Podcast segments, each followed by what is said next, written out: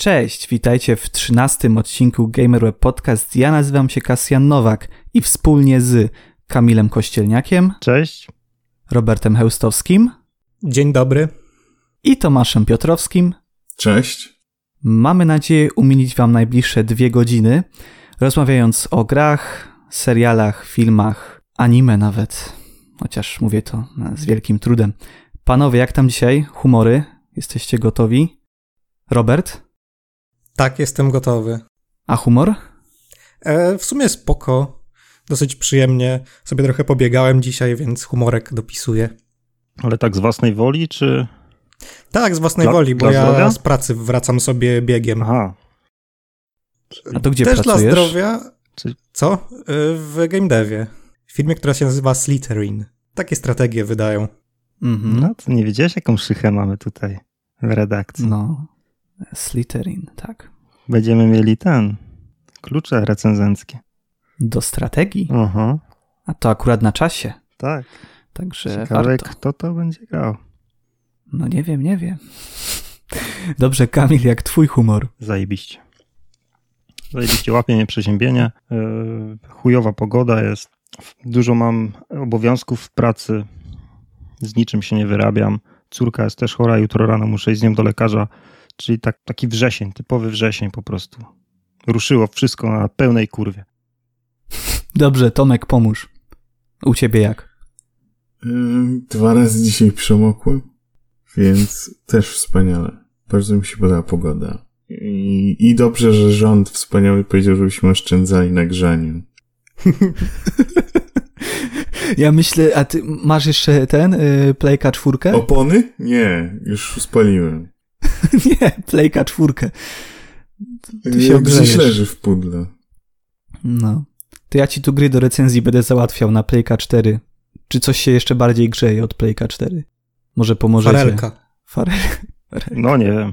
Ty jeszcze masz w miarę nowe PlayStation 4, to No tak, moje aż tak się nie grzeje. ja wymieniłem pastę w zeszłym roku i też można grać. No dobra, dobrze panowie. E, jako, że chcę to wprowadzić na stałe, także te słynne pytanie prowadzącego. E, mam nadzieję, że będzie dobre pytanie. Powiedzcie mi panowie, nie wiem, kto zacznie. E, a takie pytanko. Takie. Może mądre, może głupie, nie wiem. Gdybyście mieli jedną markę, prawa do marki na wyłączność, nie wiem w jaki sposób, załóżmy, że wygraliście w totku, znaleźliście w chipsach, nie wiem, nigeryjski książę wam ją podarował, macie prawa do jednej marki, możecie z nią zrobić co chcecie, to jaka by to była marka, jaka, y, jaką widzielibyście przyszłość serii dla tej marki, co chcielibyście z nią zrobić? Może zacznijmy od Roberta.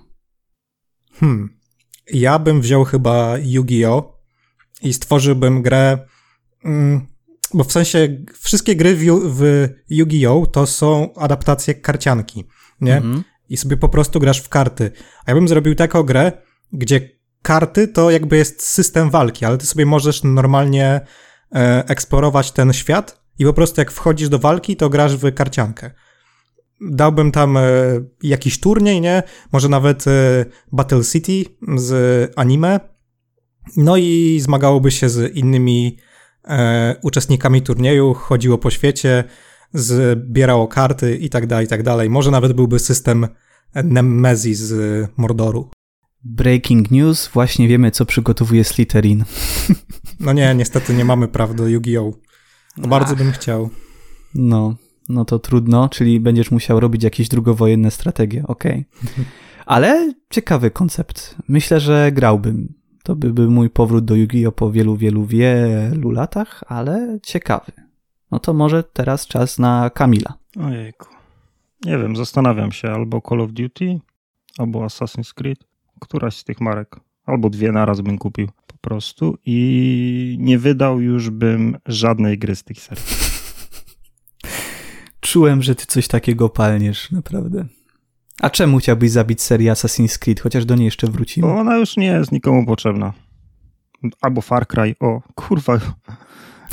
Ubisoft ma... Far Cry'a można zabić. Też, nie? Można. Też, nie? Ja wiem, że za, za asasynami by wiele osób płakało, dlatego po prostu więcej satysfakcji by mi dało uśmiercenie tej marki. Ale już jak Far Cry nikogo, no to A Call of Duty to już No zupełnie, nie? Wtedy to ach, poezja po prostu. Płacz dzieci. No to zos- został mi Tomek jeszcze. Mm, trudna kwestia, ale prawdopodobnie, przynajmniej w tej chwili, e, Forbidden Siren. To jest em, cykl horrorów od Sony. E, Dwie części wyszły na PlayStation 2 i zamerykanizowany remake pierwszej części wyszedł na PS3. To jest dosyć unikatowy horror e, ze świetną fabułą, e, klimatem i też bardzo wysokim poziomem trudności. I czegoś takiego mi brakuje. Te gry były świetne. Sony nic z tym nie robi. Ludzie, którzy za te gry w Sony odpowiadali, już dawno od Sony odeszli, więc y, to IP by się przydało, bo to był naprawdę fajny, unikatowy horror z olbrzymim po- potencjałem. I też na tyle fajnie zrobione, że miał nawet y, adaptację filmową, mangę miał i one też były ciekawe, więc, więc tutaj jakby miał takie IP, to też miałbym potencjał, żeby zostać jakimś magnatem olbrzymim, bo bym tłuki gry i, i seriale, filmy, co się da. Okej, wielkie dzięki za odpowiedzi. Yy, Od razu naszym słuchaczom. Można coś wygrać? Tak. Nie, nie. Chciałem powiedzieć, że nasi słuchacze mogą nam A. takie pytania też w komentarzach na YouTubie, yy, czy mailowo, czy, czy pocztą do redakcji yy, wysyłać. Listem. Listem. Jak A, najbardziej. To by było miłe, nie? Jakby ktoś tak... Albo zacze, zaczepcie mm, Kamila, jak będzie kupował bułki w jakiejś lokalnej piekarni w Kaliszu. Laurkę taką możecie też wysłać do redakcji z serduszkami tam w ogóle, nie? Mhm. No. Strasznie. Damian to potem odczyta i, i będzie mu ciepło na sercu. Dlaczego Damian? E, a jaki tam był adres pisany? Mój. Może. Aha, twój. A to... No, wiesz, Damiana to było jak redakcja była kiedyś w Poznaniu. Pamiętasz tą siedzibę w Poznaniu, nie? Tą wyjebaną, tak, tak, mieliśmy pamiętam, pamiętam. tam w bramie. Byłem tam na rozmowie Tak, rekrutacyjnej. tak, tak.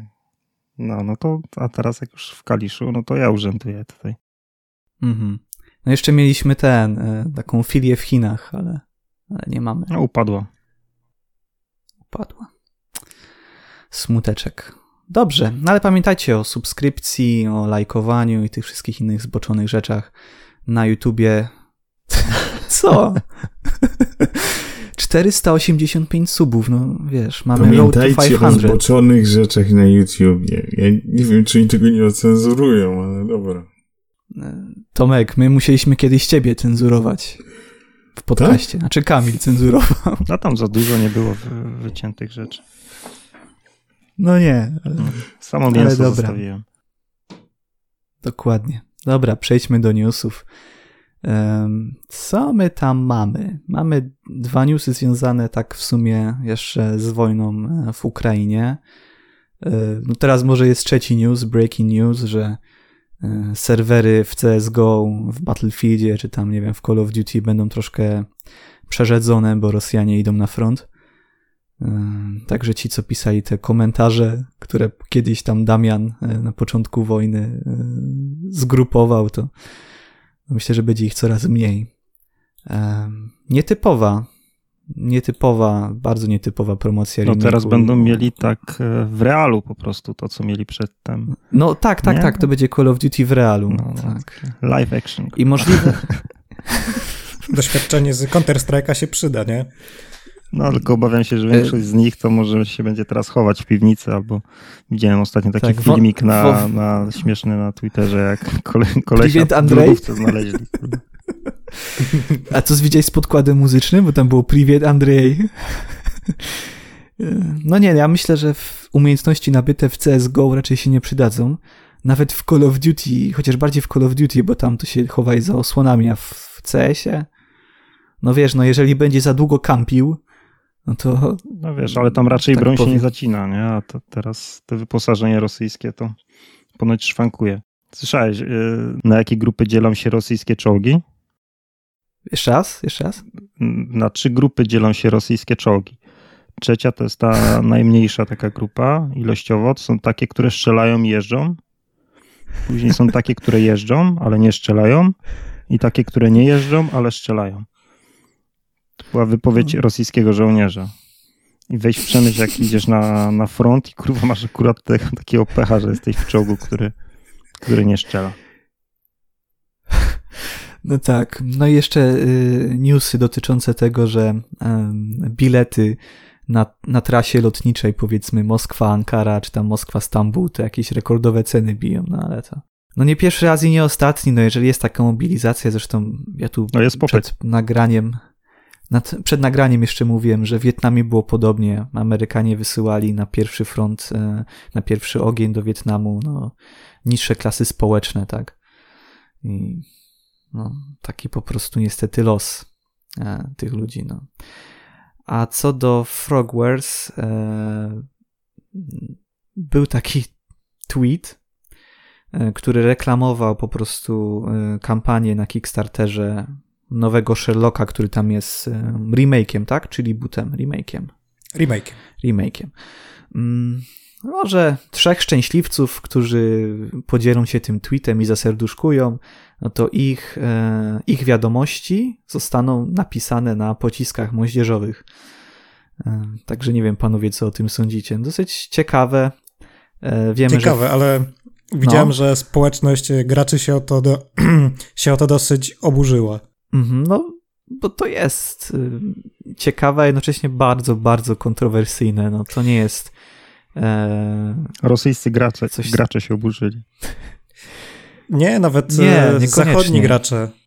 No, ale na zachodzie pewnie nie do końca wiedzą o co chodzi w tej wojnie, więc no no jakby ale e, wydaje mi się, że to też obie chodzi, strony równorzędnie. Ale wydaje mi się, że to też chodzi o trywializowanie wojny, tak? Mhm. Tak. Dajcie nam retweeta, a, a narzędzie do zabijania będzie miało wasz podpis. To, to jest takie trochę przerażające. Ale w ten sposób wydaje mi się, że nawet armia Ukrainy mm, zbierała datki na dozbrojenie. No tak, bo to wiesz, podnosi w jakiś sposób, nie wiem, morale czy coś, coś takiego, wiesz, jakby to y, wojna sama w sobie jest y, cierpieniem, bólem, smutkiem y, i tak dalej, no to ci ludzie w takim celu urozmaicają sobie no, no ten stres związany z wojną, no. To, to myślę, że to niczym się nie różni, no dobrze, że robią pół biedy, że robią takie rzeczy, tak, gorzej jakby robili to, co robią orkowie z Rosji. Tak, no ale wiesz, no jak już y, ta wojna trwa mm, ile? Siedem miesięcy, nie? Siedem, nie? Znaczy, no, no, ogólnie w Donbasie to nawet parę lat, jakby tak, tak nie no to, patrzeć. To no, wszystko, ale... te całe cierpienie, okrucieństwo i zniszczenia, to gdzieś im po prostu, po prostu spowszedniało i, i też zupełnie inaczej do tego podchodzą niż y, ludzie na zachodzie, dla których, wiesz, oglądamy jakieś tam skrawki w wiadomościach i Yy, i łatwo jest nam po prostu podchodzić do tego jakby w inny sposób, nie? Oni już gdzieś no. tak mniej mhm. empatycznie może myślą mhm. o tym, co tam się dzieje. Tak, zauważ. Zwłaszcza, że część producentów nawet jest na froncie, nie? Mhm. Część z były, byłego e, studia Frogwares i też z byłych twórców e, Stalkera uczestniczy e, bezpośrednio w walkach, nie? Więc tak jakby twój kolega teraz był na froncie, no to też byście się sobie tak. pewnie z tego luźno do tego Wiesz, podchodzili, ale... No... Wiele zmieniła i stosunek Ukraińców do Rosjan, no nigdy już nie będą podchodzić do, do, do Rosjan. Nie wiem, wiesz, trudno powiedzieć, no, jak do partnerów. No, zawsze były jakieś, to były trudne relacje, no ale teraz wątpię, żeby oni ich traktowali jak ludzi. Dla nich to już jest totalne ścierwo. No bo to jest jednak mhm. kraj, który atakuje twoje państwo, tak? E, chce zabić ciebie, chce zniszczyć twoją rodzinę, no to dla, dla ciebie jako osoby, która się broni, wszystko co robisz no, ma jakiś powód, tak? To jest, ma jakieś uzasadnienie. Ja, ja się bronię, więc ja w sumie mogę mordować, ja mogę zabijać, więc zupełnie inne jest podejście właśnie tej drugiej strony do, do całej tej przemocy, nie? Czyli nawet takie akcje gdzieś w jakiś sposób też to pokazują. No tak, ale od pewnych kontrowersji nie uciekniemy, ale też bym tak, nie, tak bardzo nie, nie płakał nad tym, bo to jest, y, trochę mi przypomina, że y, takie też głosy, że a, bo tam w Kijowie jeszcze niedawno walki były, a tutaj ktoś poszedł na plażę i tak dalej. O mój Boże, to jak ma, jak ma śmieć Ukrainiec jak y, może śmieć się śmiać, nie? Mhm. Jak, jak może w ogóle tę czelność po prostu śmiać się, y, cieszyć się i, i, jakąś, mieć jakąś radość w życiu, nie? Mm, więc no, ja tego nie rozumiem. Albo, bo wiecie, to są jakieś takie trole rosyjskie, nie? Czasami piszą, że albo jakieś Audi na ukraińskich rejestracjach.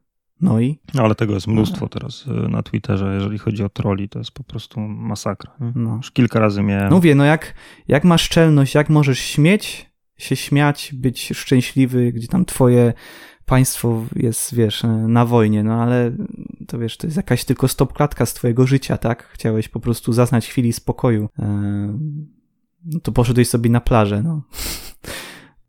Ale myślę, że wojna wiele e, wyjaśniła i, i wiele mask opadło, co nie? A może to i dobrze, znaczy dobrze, Boże. No nie, nie dobrze, że jest wojna, ale przynajmniej wiemy chuj is hu, no. Tyle Tak. dobrego z tego. Chuj jest chuj. No, chuj jest chuj. Yy, Dobrze, bo to jeszcze o Stalkerze 2, bo my nie wiemy tak naprawdę chyba kiedy ta gra się już ukaże, bo Nie. anulowano preordery, a wojna na Ukrainie ciągle trwa. Studio chyba zostało w ogóle przeniesione do Czech? Coś kojarzę. Mogę się mylić. Nie pomogliście, dobra. Ale Sam nie wiem. nie, czekaj. Ale może tak. Musisz zobaczyć, czy to jest w newsie. Mm, Nie, no to tak prasówka. Co, revival. Revival, revival. No nie ma, ale coś takiego kojarzę, że gdzieś ich po prostu przeniesiono, no bo. e, No tak, no, trudno pracować, gdy nad twoją e, głową latają pociski, nie? No tak, bo oni tam generalnie byli w Kijowie ulokowani. No w centrum. Aha, mam więc- to w newsie, dokładnie. Teraz widzę, że projekt y, znowiono w maju, gdy po prostu relokacja nastąpiła w Pradze. Tak jest. To dobrze Mhm. kojarzyłem. Czytałem pierwszy raz tego newsa.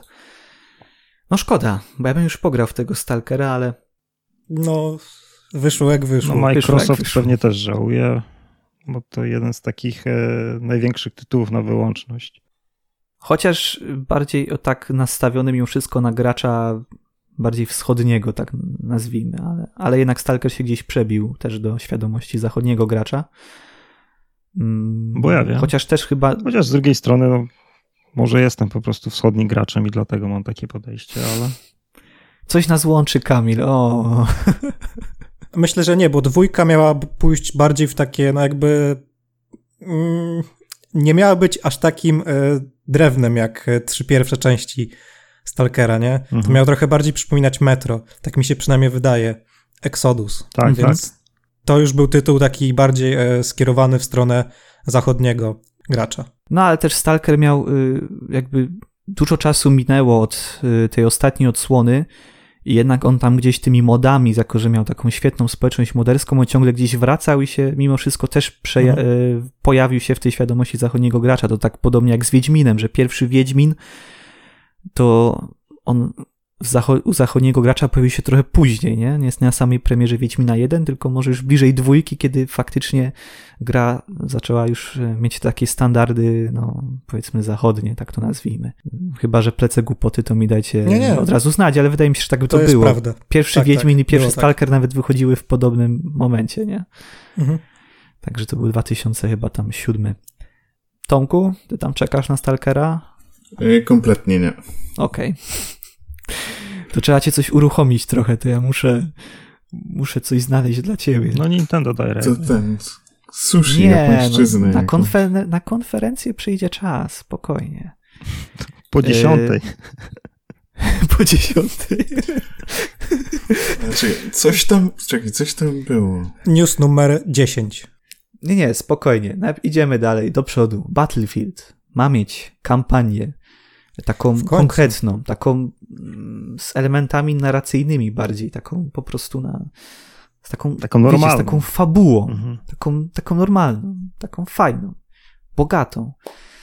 Nie wiem, cieszycie się, czy, czy Bardzo też macie cieszę. gdzieś... Aha, o, Serio, e, bo ja akurat należę do osób, które lubiły kampanię w tych Call of Duty i w Battlefieldach, więc no żałowałem, że nowy Battlefield nie miał wcale, a poprzedni miał taką średnią, bo z tego co pamiętam to była kampania składająca się z pojedynczych e, scenariuszy. To od Mhm. Battlefielda 1, nie? Taką, taką... tak, tak, tak, taka, Tak, od Battlefielda 1 tak było. takie dziwne coś. Mhm. Mhm. Więc ja się cieszę, że to będzie no, normalna kampania w stylu klasycznych takich singleplayerowych shooterów. Zwłaszcza, że tutaj chyba tworzy to jeden z e, narrative e, designerów Halo. I No to zobaczymy. który Battlefield to był ostatni, co miał taką normalną, spójną fabułę? Czwórka. czwórka. A nie Hardline jeszcze? No, hardline. Hardline. Tak, tak, Hardline wyszedł po czwórce Policyjny. faktycznie. To była fajna Tak. kampania. On miał nawet taki zróżnicowany gameplay i fajnie mi się w to grało. Bo nie gram w tych grach w tryby sieciowe, ale też fabułę lubię przechodzić. No Ja tak mam z Call of Duty, że tryb sieciowy mech, a kampania na przykład w Modern Warfare była świetna, dlatego czekam na, na dwójkę. A ta odsłona w kosmosie, co się rozgrywa? Nie, to Infinite W kosmosie to Infinite. No, to było zajebiste. Tam był Polak nawet. Mhm. Najlepsze Call of Duty. Świetna To kampania. jakoś tak było, że jechali strasznie. Nie, bo przed premierą tym, był nie? straszny hejt, bo mm, Mhm. gracze wtedy chcieli, żeby y, powrócić do II wojny światowej, żeby skończyć e, z jakimiś takimi futurystycznymi walkami, a oni z kolei, no to jeszcze 100 lat do przodu pojedziemy, nie? Walki w kosmosie. I wtedy zrobił się wielki hejt, bo wszyscy oczekiwali II wojny albo wojny w Wietnamie, e, z takich e, konfliktów realnych, które tam miały miejsce kilkadziesiąt lat temu. I, ale, ale sama kampania była rewelacyjna. Strzelało się w tej grze świetnie i zupełnie e, 100 razy lepiej niż później była druga wojna światowa. E, Tak, WW2. Tak, Wang, albo tak, W2 jeszcze, no. No, to, to było był Vanguard. beznadziejne. Feeling strzelania był chujowy i chyba tak po godzinie w ogóle kampanię rzuciłem. Stwierdziłem, nie przejdę tego. Straszne drewno. Mhm. No dobra. Ktoś coś jeszcze? Chyba nie. To co my tam dalej mamy? Babylon's Fall się zamyka. Czy ktoś będzie płakał? Tomek, czy ty będziesz płakał? E, nie, bo to jest gra do niczego, jedyna co kasa zmarnowana. Bo to jest yy, wkurzające dla ludzi. Tak, tytuł, który miał premierę w tym roku i będzie niecały rok yy, aktywny. To jest gra tylko online. I nie zamierzają nic zrobić yy, dla graczy, żeby ktoś, kto zmarnował kasę na ten szajs tytuł, mógł w niego pograć. Offline nawet, tak? Więc to jest takie Kolejny dowód na to, że te gry jako usługi to jest porażka i coś żałosnego. Próba naciągania graczy, tak? Więc ja mówię, ja liczę na to tylko, że ktoś ich pozwie za to, żeby w sądzie wylądowali za e, Square Enix za, za takie numery, tak? Bo oferują produkt, który jest przekrętem, bo nawet te season passy i takie bariery, sezony w grze, rzeczy, które obiecywali, że będą, nagle mówią, nie no, sorry, nie będzie tego, bo po całą grę wywalamy. Tak, a gra ma mikropłatności. Ludzie płacili za różne rzeczy, za Battle Passy płacili, więc od tych, którzy dali się nabić, wyciągnęli tyle kasy, ile się da i, i, i teraz odstawiają taki numer. No, dziadowskie podejście wszystkiego, co najgorsze dla Square Enix. Trzeba się kiedyś chyba szerzej nad tym tematem pochylić. Tak, Mhm. tak głębiej i, znaleźć jeszcze parę takich gier, Jeden, jeden plus jest wydymani. taki, że y, dzisiaj czytałem, że GameStop za darmo rozdaje w Stanach kopię tego. Bo już wiedzą, że... Tak, tak, pudełka, bo muszą się Kurczę. pozbyć, Szkoda, pozbyć że nie ze stanu sklepu. Ja bym wziął sobie pudełko i postawił na półkę. Dobrze. E, czy na Ale pół... tutaj też no. e, szkoda pracy, to jakby nad tym pracowali ludzie z Platinum Games, więc, za, więc zamiast produkować grę, która się zamyka tam po pięciu miesiącach, no mogli zrobić coś kompetentnego, a jednak e, Square Enix wolało wyrzucić i pracę, i pieniądze w błoto. No Cóż, kto bogatemu zabroni. Albo, s- albo Square Enix jest po prostu ofiarą Platinum Games. Hmm, Ich niekompetencji. No. Znaczy, w tym wypadku odpowiedzialny za porażkę tej gry jest ten, kto wymyślił, żeby ona była jaką usługą. Jeżeli to było to, co chciało Platinum zrobić, to to jest kompletnie ich wina. Bo ten element jest tym, co niszczy tą grę. Bo ma, jest, ta gra polega na tym, że się wychodzi na misję na 3 minuty, gdzie się przechodzi przez 10 identycznych pomieszczeń, walczy się z przeciwnikiem, otwiera się skrzynkę, żeby jakiś randomowy drop wypadł. Tak, i, i ma też takie codzienne zadania, y, codzienny bonus za logowanie. Sam gameplay jest spoko, ale wszystko, co go otacza, jest do niczego, więc y, ta osoba, która odpowiada za wszystko poza rozgrywką, je- jest winna. I teraz ciekawe, czy to było, że Square Enix powiedział do Platinum, macie nam zrobić grę jako usługę, czy na przykład Platinum przyszło do nich, że mamy pomysł na grę jako usługę, bo wtedy, wtedy by było wiadomo, jakby kto, kto jest odpowiedzialny za to, że, że tak to schrzanił. Nie, no raczej e, jeżeli chodzi o to, to, to wydaje mi się, że tutaj wydawca e, miał ostatnie słowo, tym bardziej, że to był taki czas, kiedy chyba bardzo chcieli dużo mieć takich produkcji, które będą działały gry jako usługi. Przecież to samo było e, z Avengers, nie? Mhm. Że też ta gra właśnie przez to została jakby skopana, że gdyby wydali taki zwykły singlowy produkt, to ten tytuł zostałby o wiele bardziej, lepiej przyjęty, bardziej ciepły. No i później w sumie mamy, tak, Strażników Galaktyki, więc chociaż tu się trochę nauczyli. Więc, tak, ale właśnie ten proces produkcji Avengers i tutaj Babylon's Fall prawdopodobnie był, e, one się gdzieś zazębiały w tym samym czasie, więc prawdopodobnie już wtedy jakby Square chciało mieć takie, miał studia, które pracowały nad kilkoma takimi grami, które miały być usługą. Mhm. No tak, bo to trendy tak do siebie mhm. potem mają, nie? Zresztą e, teraz to widzimy na przykładzie też, no skala pewnie większa, chociaż gry mniejsze, z mniejszym budżetem, boomer shootery, tego teraz jest od, od cholery. Masakra. Ja trzeba oddzielać e, ziarno Owszem. od plew. Niedługo wychodzi w Game Passie Prodeus. No i to jest ten dobry. I to tak, jest ten to dobry. Jest ten dobry boomer shooter, w którego nawet ja mam o, e, ochotę zagrać. Mimo, że trochę do boomer shooterów się spaliłem przez to, że tyle ich wychodzi, nie? No to nie, Prodeusa, Prodeusa ci polecam. Zagram. A to będzie rogalik? No, pro... Nie. Mhm. Klasyczny shooter w stylu Duma. Jo. Yy, dobra, ale to jeszcze tam sobie o, o Game Passie porozmawiamy później. Yy, no, muszę zahaczyć o ten temat. Yy, czy będziemy dziękować Jarkowi, jak tutaj Robert to napisał. No bo ja już Bannerlorda mam, także... Ja jeszcze nie mam. Ja mam wywalone. Muszę podziękować. o co chodziło? Chodzi o to, że cena gry urośnie w kilku krajach e, z powodu sytuacji gospodarczej. E, no i Polska jest w tym zacnym gronie, obok takich tuz e, gospodarczych również jak Turcja, Kazachstan czy Brazylia. Czy już znamy dokładną jakby kwotę? Aha, to już chyba wzrosło. Czekaj. Tak, teraz już jest 210 zł, ok. Mhm. A kosztowało 170. Tak, kosztowało 170, teraz 210, a jeszcze były gdzieś tam jakieś e, przeceny, e, które tam gdzieś oscylowały około 140.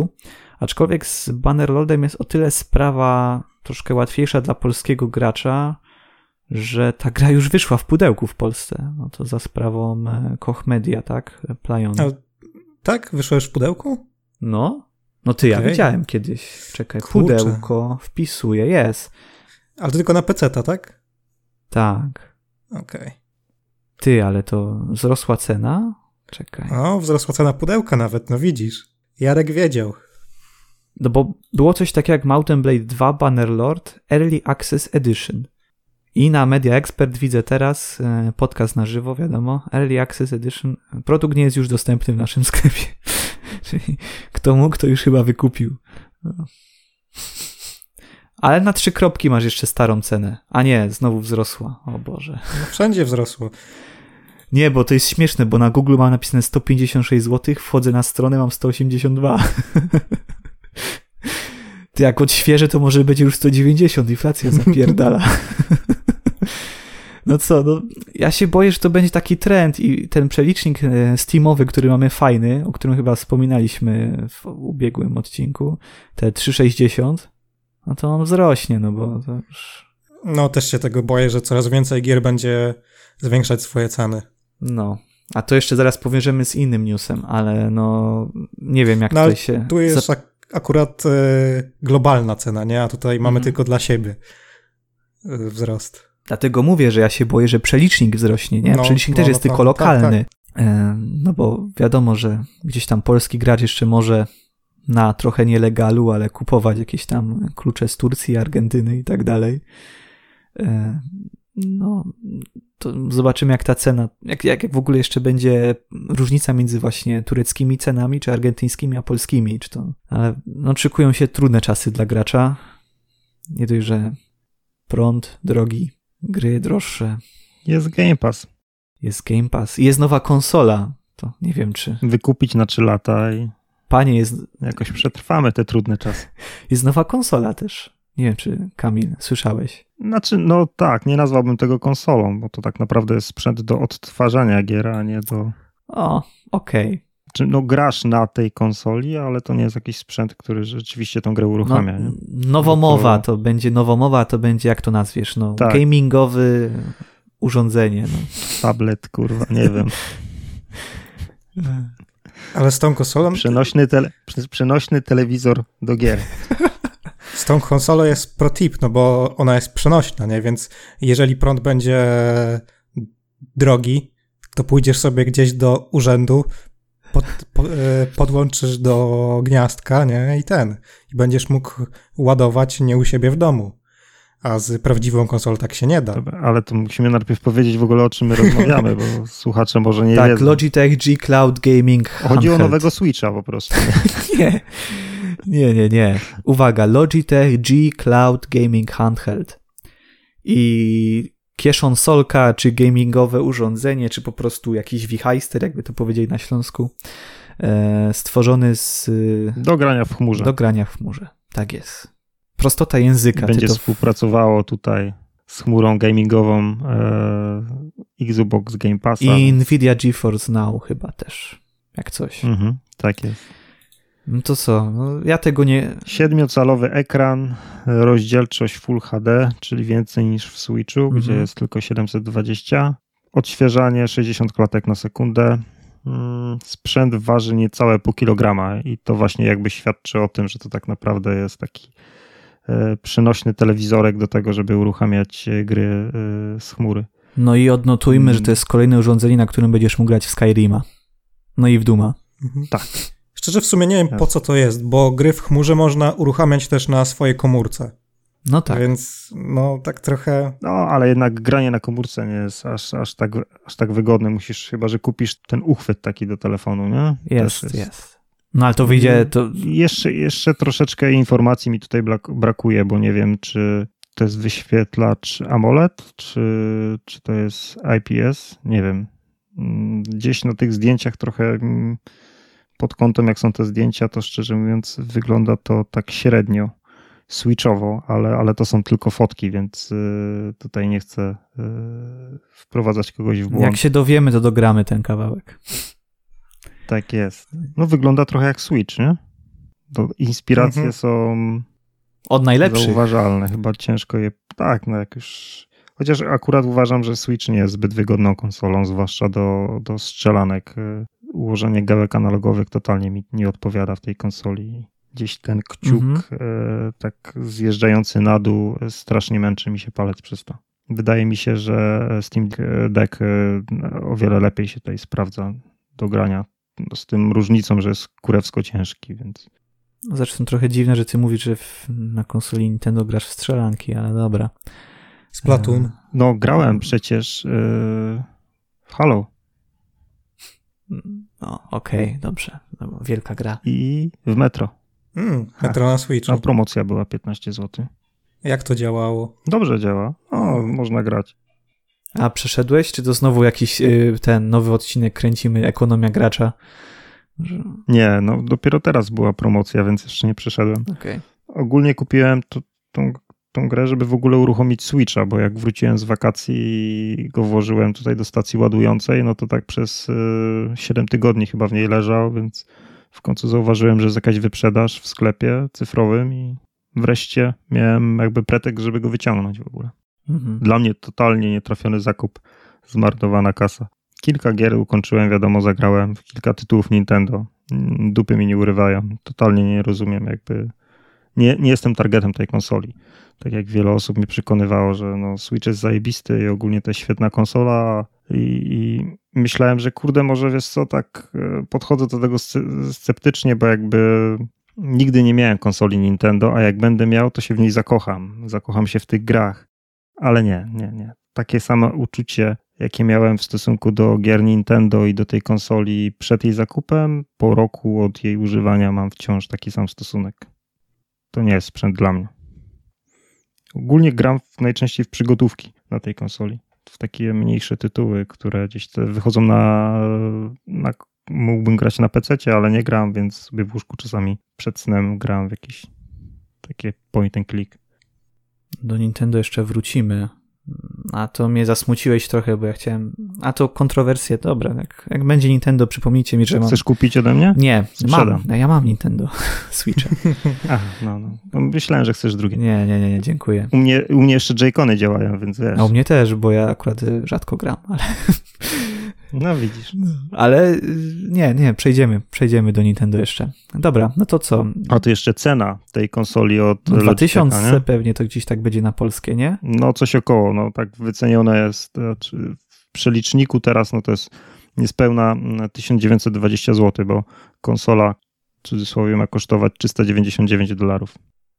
No, no to Uważam, że to trochę dużo. trochę dużo. No jeśli tylko gra się w chmurze, to dużo.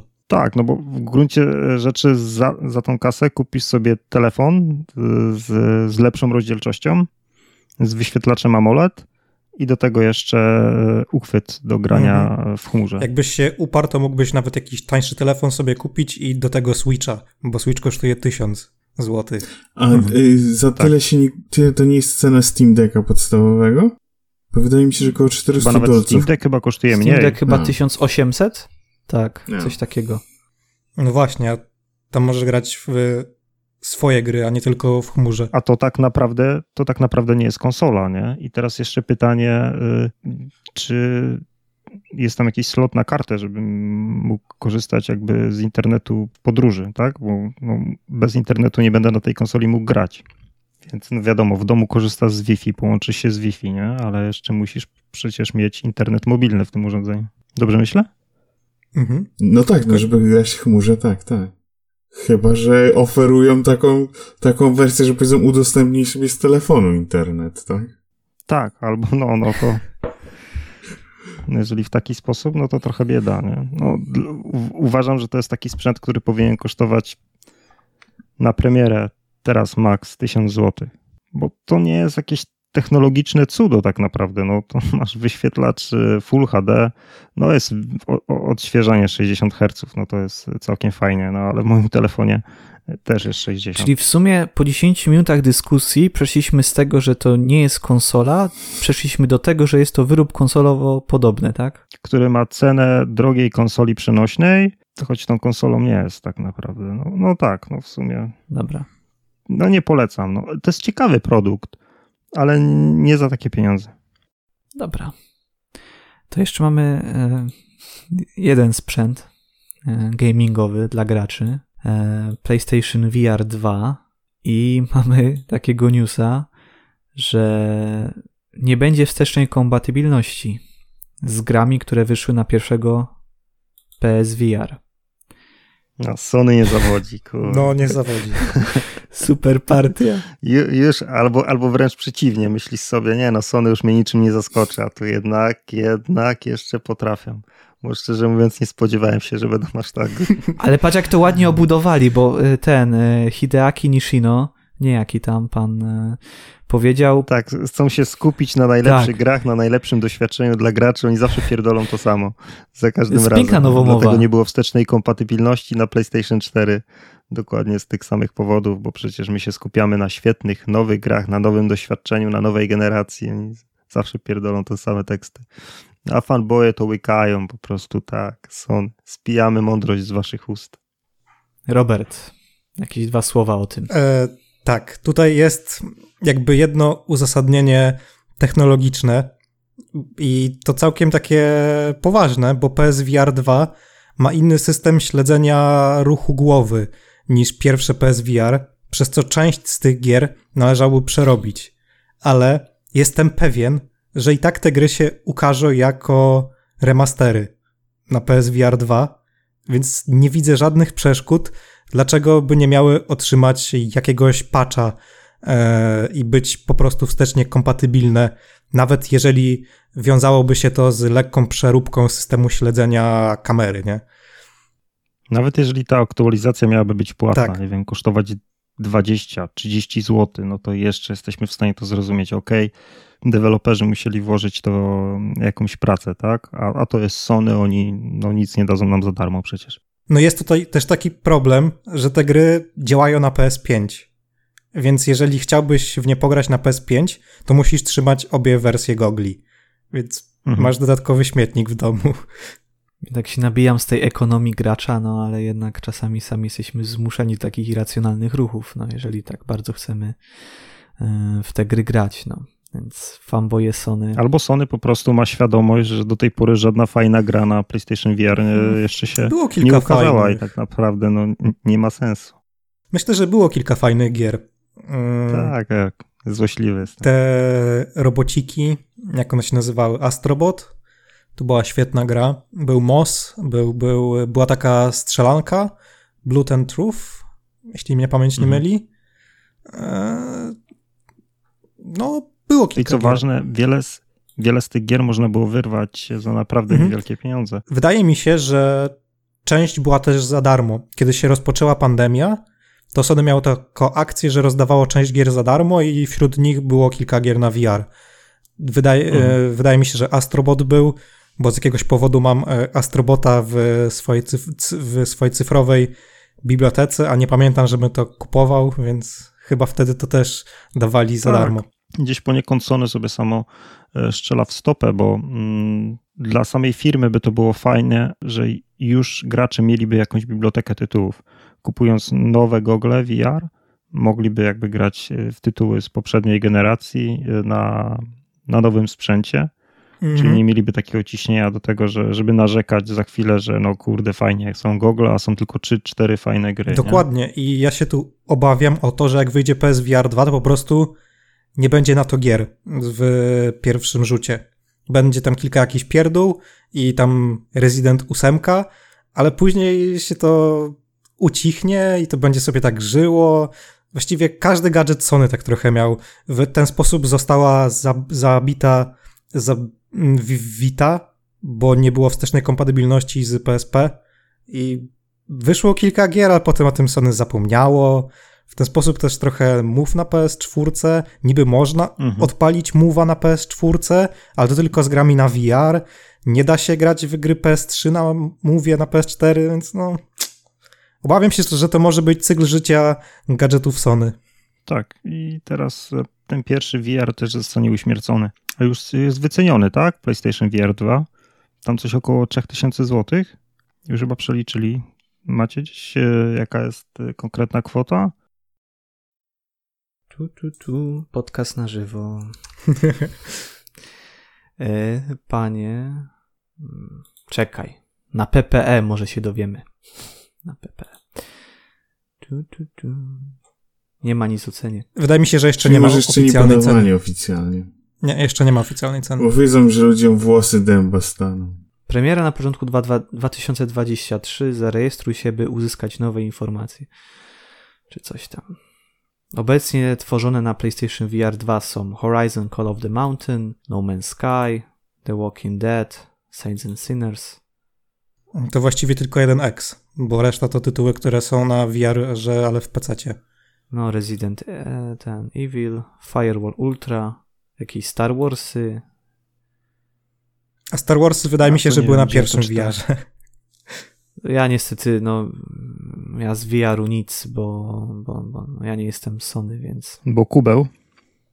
Co kubeł? Byś musiał mieć obok kubeł? Nie, ja po prostu, no nie, no, no PlayStation VR, nie, Oculus Rift też nie, jakoś tak nie, nie, nie ciągnęło mnie w tę stronę. Kubła chyba bym nie musiał mieć.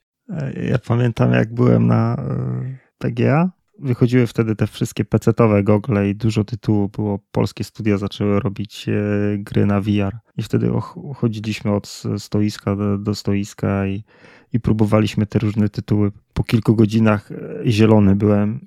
Mówię do Damiana, kurwa, idziemy stąd, bo ja muszę odpocząć. Musiałem, musiałem wrócić na chatę, przespać się dwie godziny. Myślałem, że bełta puszczę.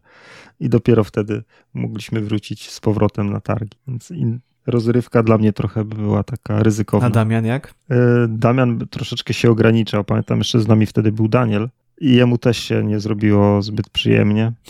Pozdrawiamy Daniela i, i Damiana. Tak. Daniela nawet miałem okazję też na żywo zobaczyć, bo e, pracował kiedyś w Gliwicach w Europie Centralnej tam.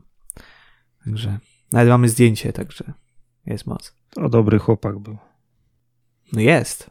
A czy pewnie jeszcze jest, tak, tak, tak. Dobrze. No ale y, czego nie ma? Nie ma już 60 dolarów za gry Ubisoftu. Patrz, jakie płynne przejście. Ja to potrafię po prostu. W... Mm. Tak, myk. Proszę. E, Miód. Jak w Jak masło. masło. Skull and Bones za 70 dolarów, proszę pana. Abstrahując od. Ta, oni, oni podwyższyli cenę, tak? Tak, tak, tak. W przypadku tego tytułu powinni No, wydaje mi się, że poszli ten, z tym tytułem na pożarcie. Jakby ten tytuł nie jest wart tyle. jeszcze, Ja bym za niego... jeszcze no, ta gra debiutuje w tym samym czasie, co God of War. Tak. Nie chcecie kupić? Nie, nie interesuje was nasz tytuł? To chuj, kupicie go 10 dolarów drożej. No to teraz bierzemy po prostu. Że ta gra nikogo tak naprawdę.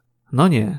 Ty, ale tak Obawiam w sumie nie możemy No. mówić w sumie że tak że nikogo, no bo byśmy to może i chcieli do recenzji, nie? Tak, czego. Kamil. A Ta gra wszystkich. E, No, Gra ja, się- wszyscy. ja się bardzo tym tytułem e, jaram. Świetnie się zapowiada e, i świetna oprawa graficzna. Ogólnie czekam z niecierpliwością. Sam fakt, że produkują go tak długo, świadczy o tym, że to będzie produkt wysokiej jakości. Dopieścić Jest. go musieli. No wiesz, no jak Duke Tak. Nukem też powstawał bardzo długo i wyszedł świetny tytuł. Mhm. No.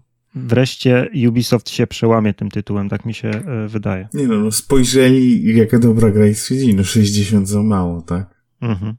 Więc to, to, to jest ukryty hit, to będzie gra dekady, tylko że wszyscy... Ja bym nawet wiem. był w stanie dać 80, Hmm.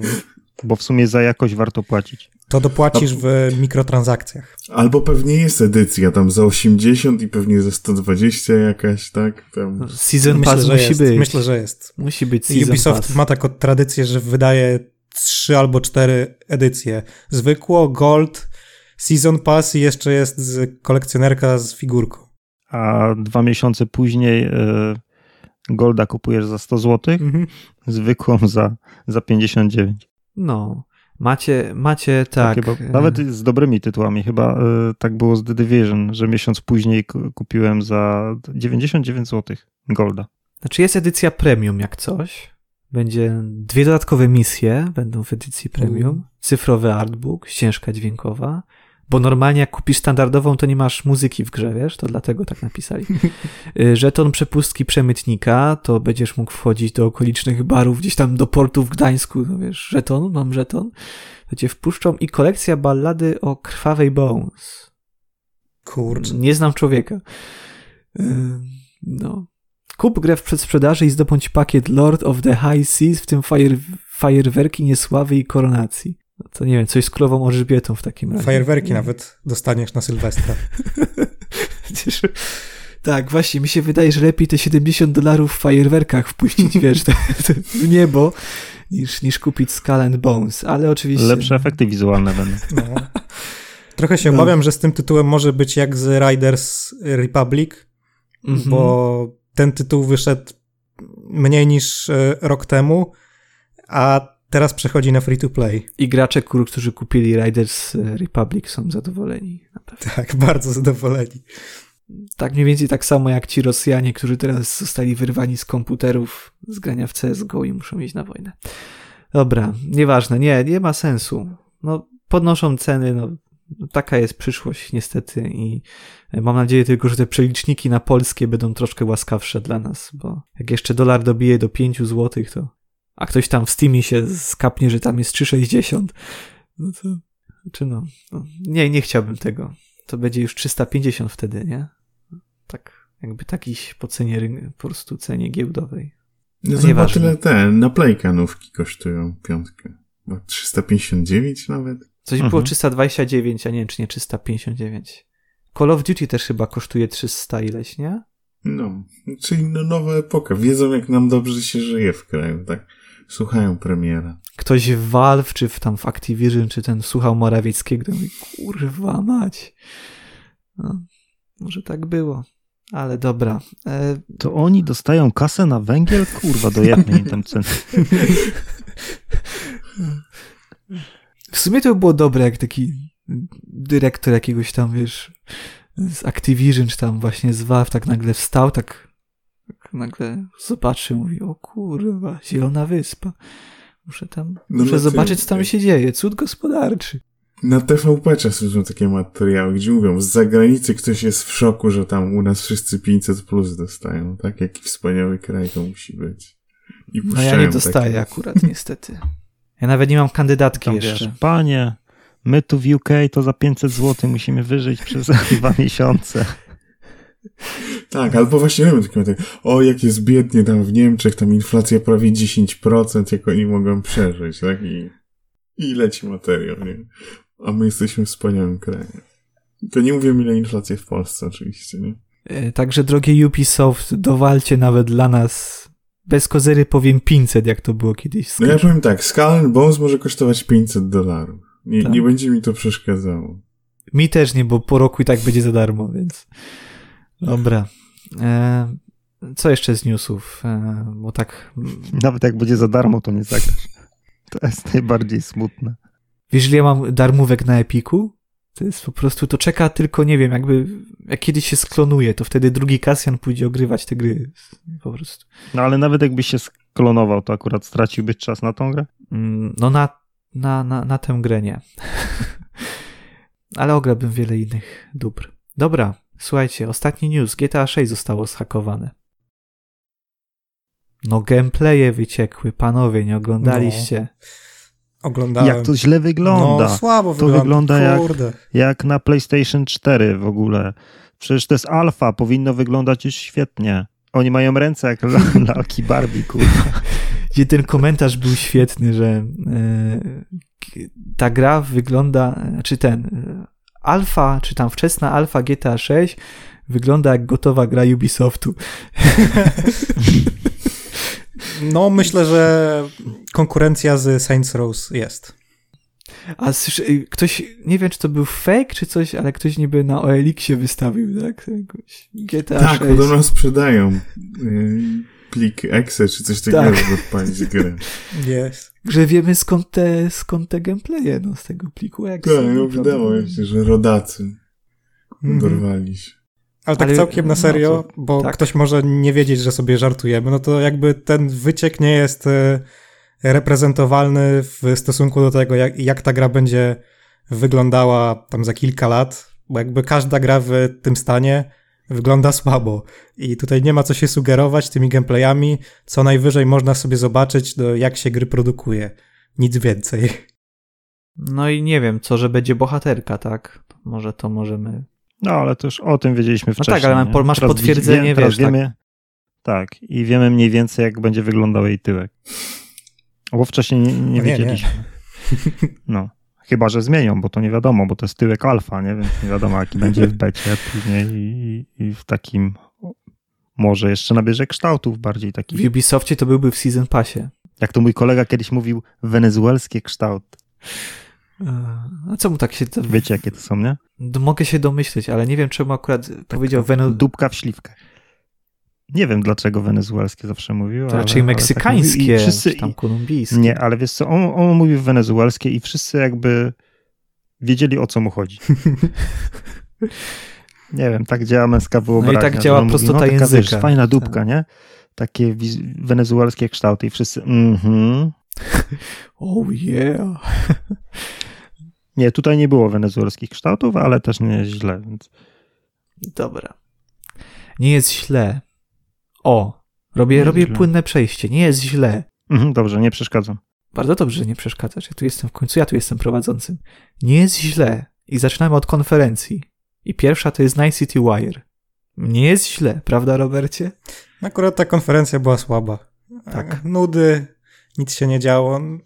Co prawda zapowiedzieli dodatek, no ale nic z niego nie pokazali. Wiemy tylko tyle, że wraca Keanu, znamy tytuł i zarys fabuły. No i to, że nie wychodzi na stare konsole. Dlatego mi się wydaje, że właśnie pokazali. Mi się wydaje, tak. że pokazali wała po prostu. Graczom z Troszkę PlayStation 4 i Xbox One. Zwłaszcza tym, którzy kupili kolekcjonerskie wydanie konsoli e, i mieli obiecany dodatek. I ukaże się 3 lata po premierze podstawowej Mhm. wersji gry. No. Optymistycznie. No, 3 lata optymistycznie. po premierze. No i nie pokaże się na Xbox One na tej, na tej edycji. To, to, A wiadomo już kiedy y, Wiedźmin na nową generację się ukaże? W sensie y, ta Eee, aktualizacja Wiedźmina Ostatni 3? kwartał tego roku. Mhm. Czyli no taki poślizg półtora roczny, fajnie. Ja ponad rok temu kupiłem Wiedźmina Mhm. 3 na Xboxa, bo mam, mam na PlayStation 4. Ekonomia gracza Ale oni znowu. tak zapowiedzieli. Tak jest. I zapowiedzieli, że będzie update do, do, do wersji next genowej. No to ja od razu, wiesz, promocja w, w Mediamarkcie 39 zł. Bierzemy tego Wiedźmina. No i jeszcze czeka, czeka cały czas. Już mi zżółkła okładka, kurwa, jeszcze update'u nie ma. Kamil, ty musisz na, naprawdę na YouTubie zrobić program Ekonomia gracza. Ty i Damian, bo Damian też w to jest dobry. A my to tak będziemy, wiesz, tam czasami coś. Ale Damian sprzedaje. Damian sprzedaje No, Damian gry, ja nie sprzedaje, sprzedaję. to- Ja Mhm. też mam sporo gier koło tysiąca, więc no. Ja, łoje. Ale to ja też mam na Steamie 700, także nie ja też na mogę Steamie, być... tylko w pudełkach. O Boże. to, Nie, aż tak dużo No. nie. Rozumiem, Robert, że jakby cię okradli, to tak e, czego ci nie To oczywiście. Wynosić partiami, nie? Tak, i miał być jak w The Big Bang Theory, co nie? Że tam Sheldon też został okradziony i on wtedy... e, Tam była jakaś taka scena, e, że on się cię potem cieszył, że czegoś tam nie ruszyli, właśnie jakieś jego gry, czy jakiegoś Mhm. przedmiotu. Było coś takiego. Już nie pamiętam dokładnie czego, nie? I Lenart tam sprawdzał, czy tam, wiesz, portfel, czy coś tam, nie, czy laptopa nie zabrali, czy czego. No, a, a ten sprawdzał, czy mu gry nie zabrali. No, ale dobra. Eee, Zajebisty serial. tak, Tomku, to ty będziesz grał w ten pełnoprawny dodatek? Za rok, za dwa, za trzy? A do yy, Cyberpunka nie. Mhm. Ale ogrywaj. Cyberpunka nie odp- odpaliłem. Od, od wtedy, kiedy zagrałem dwie godziny, jak weszło. Okej. Tak mnie ta gra wciągnęła, więc wątpię, żebym zagrał w dodatek kiedykolwiek. Chyba, że kiedyś będzie mi się tak nudziło, że odpalę jeszcze raz Cyberpunka i, i mi się spodoba, ale, ale wątpię, że mnie wciągnęło. Nie, ale Cyberpunkowi trzeba dać szansę, bo to jest taka gra, która rzeczywiście mm, był hype tak e, duży, że, że na początku, kurde, sobie tak grasz pierwszą godzinę, drugą i myślisz sobie, w sumie nic takiego rzucającego na kolana, nie? Ale później się rozkręca i zaczyna wciągać, kiedy ten świat jakby się przed nami otwiera, bo początek jest trochę taki liniowy. Znaczy, początek przede wszystkim jest yy, ukrócony. Tak, to mia, tam miało być znacznie więcej treści, nie? Co zresztą do tego później gracze doszli, że, że, ta, że ta właśnie ta pierwsza część mm, jest taka no, skrócona po prostu strasznie. Pocię, pocięta na kactenkę tak naprawdę. ogromne problemy miałem ze strzelaniem. Po prostu y, ruszyłem delikatnie gałką analogową, a, a celownik mi uciekł do, na, na drugą stronę ekranu. Ja mówię, no kurwa, no nie, nie jestem w stanie tu precyzyjnie celować i gdzieś waliłem po ścianach na oślep. I pierwszy raz mi się zdarzyło, że w grze w konsolowej musiałem wejść w ustawienia i zmieniać sobie czułość. Ty, ale I ja dopiero chyba jak zmieniłem też. czułość, Chyba też. I ja mówię, Boże, jak, jak, w to, jak w tym się dobrze strzela, jak- jaką mi to daje frajdę, ale na premierę po prostu, jak to się ukazało, rozegrałem pierwsze dwie godziny, ja mówię, nie potrafię w tej grze strzelać, jest koszmar. I dopiero później mnie coś tak olśniło, zobaczyłem, że jakie jest tutaj spektrum ustawień, jak na że gdzie w grach konsolowych zazwyczaj aż takiej dużej ilości nie ma, bo to wszystko jest zautomatyzowane. Tutaj wiele rzeczy trzeba było ustawić ręcznie, żeby, żeby w ogóle czuć przyjemność z gry. Okej, a ktoś oglądał Edge Runners? Nie oglądałem, bo nie mam Netflixa, ale słyszałem, że jest podobno świetny. Jest lepsze niż gra. Ja nie oglądałem, bo nie odpalam Netflixa od dość dawna, ale, ale słyszałem, że jest świetny i może kiedyś odpalę. No, czyli wszyscy słu- e, słyszeli, że jest e, świetny, A nikt nie widział. Nikt, nikt, nikt nie widział. Tak, ale ja ostatnio, wiesz, ja nie oglądam w ogóle tego nowego Tolkiena całego od e, Amazona, co teraz jest na HBO. Root Smoka też nie widziałem żadnego odcinka. Ja oglądam, kupiłem sobie Disney Plus i oglądam Masza. Jim wie lepiej. Sitcomy. I po prostu to, dla mnie To, to ile? To jest 14 Każda- sezonów miało. To, bo to jest ten z Jim, Jim Belushi, nie? Mhm. Nie, chyba 13. Co, chyba nie, co, on tam ma chyba dwie córki. Ta, Tak, dwie córki, no, no ta aktorka, co grała e, w Ellie McBeal i dwóch i pół. tak, tak. Ja I ten, ten lubię brat, ten jej brat jest dobry. Ten, Tak, tak, tak, on też jest, on też jest dobry. Ogólnie uwielbiam sitcomy właśnie z, jeszcze z lat 90. Tu akurat no już nie są lata 90., ale też właśnie w takim st- starym stylu. Tak jak e, dwóch i pół też oglądałem, to też od razu od pierwszego sezonu i jadę odcinek po odcinku i z żoną, to jest po prostu tak spędzamy wieczór, nie? Przyjaciele, więc żałuję, że są jeszcze takie seriale, których nie ma w żadnej takiej, nie ma w streamingu na żadnej platformie. Y, Świat według Bandik bym chciał. Kiedyś był na Amazonie, teraz nie ma. Mm, później Król Queens, coś takiego, a Polacy to nazwali Diabli na Dali. A, Też świetny, świetny serial. To kiedyś leciało na Polsacie dawno, dawno temu. Ale jak się to ogląda od pierwszego odcinka, no to jest zupełnie, zupełnie co innego, nie? Jak oglądasz sezonami jeden, jeden, jeden po drugim. Więc w sumie teraz tylko to oglądam. Z żadnych tych nowych takich e, produkcji wielkich, wysokobudżetowych jakoś już nie jara mnie to. Wolę sobie pograć na konsoli. I montować filmy na naszego YouTube'a. Tak. Ale masz, kurwa, oglądałem w dzieciństwie Masza. Pamiętam jeszcze, jak mój ojciec to oglądał. Wiesz, wydawało mi się to takie oderwane od rzeczywistości, bo serial wojenny, a oni tam non-stop się śmieją i, i sobie żarty robią, ale jak już teraz to oglądam jako dorosła osoba, to zupełnie inne przeżycie. Też bardzo fajny serial. Warto wrócić, a jest na Disney Plus, jest w bardzo dobrej jakości. Ja na Disney Plus wróciłem do Skazanego na śmierć i nie wiem ile razy mogę to oglądać, a i tak e, wciąga. Wiesz, że tego nigdy nie oglądałem? To musisz. To musisz. Pierwszy sezon, drugi sezon. Kurde, jakie to jest dobre. Trzeci nawet też. ale to potem nie robi się takie głupie, jak on z No trochę tak, do więzienia ale, wskakuje. ale co z tego? Jak to oglądasz tak ciągiem, to nawet, to nawet tak to wciąga. E, dobra, jak w sumie jesteśmy przy tym Disneyu, tak musimy troszkę się sprężać, dobrze wiemy. Disney and Marvel Games Showcase. Robert. Znowu ciebie Co- tak tutaj no, trochę. Słaba konferencja, bardziej się skupiała na mobilkach. Ludzie oczekiwali dużo po niej, no bo jednak Marvel ma Spidermana 2, ma Wolverina, ma Ironmana, którego teraz okazało się, że EA jednak oficjalnie produkuje. Tak jest. No i większość gier to były głupie mobilki związane z postaciami Disneya. Z takich ciekawszych gier, które mogę wymienić, no to był otwierający konferencję Tron, ale o tej grze właściwie nic nie wiemy, oprócz tego, że powstaje. Kolejną grą było Disney Illusion Island. To coś dla starszych graczy, bo to jest powrót takiej marki z lat 90. e, Mickey mm, Illusion, tam było Castle of Illusion, jeszcze bodajże dwie inne gry.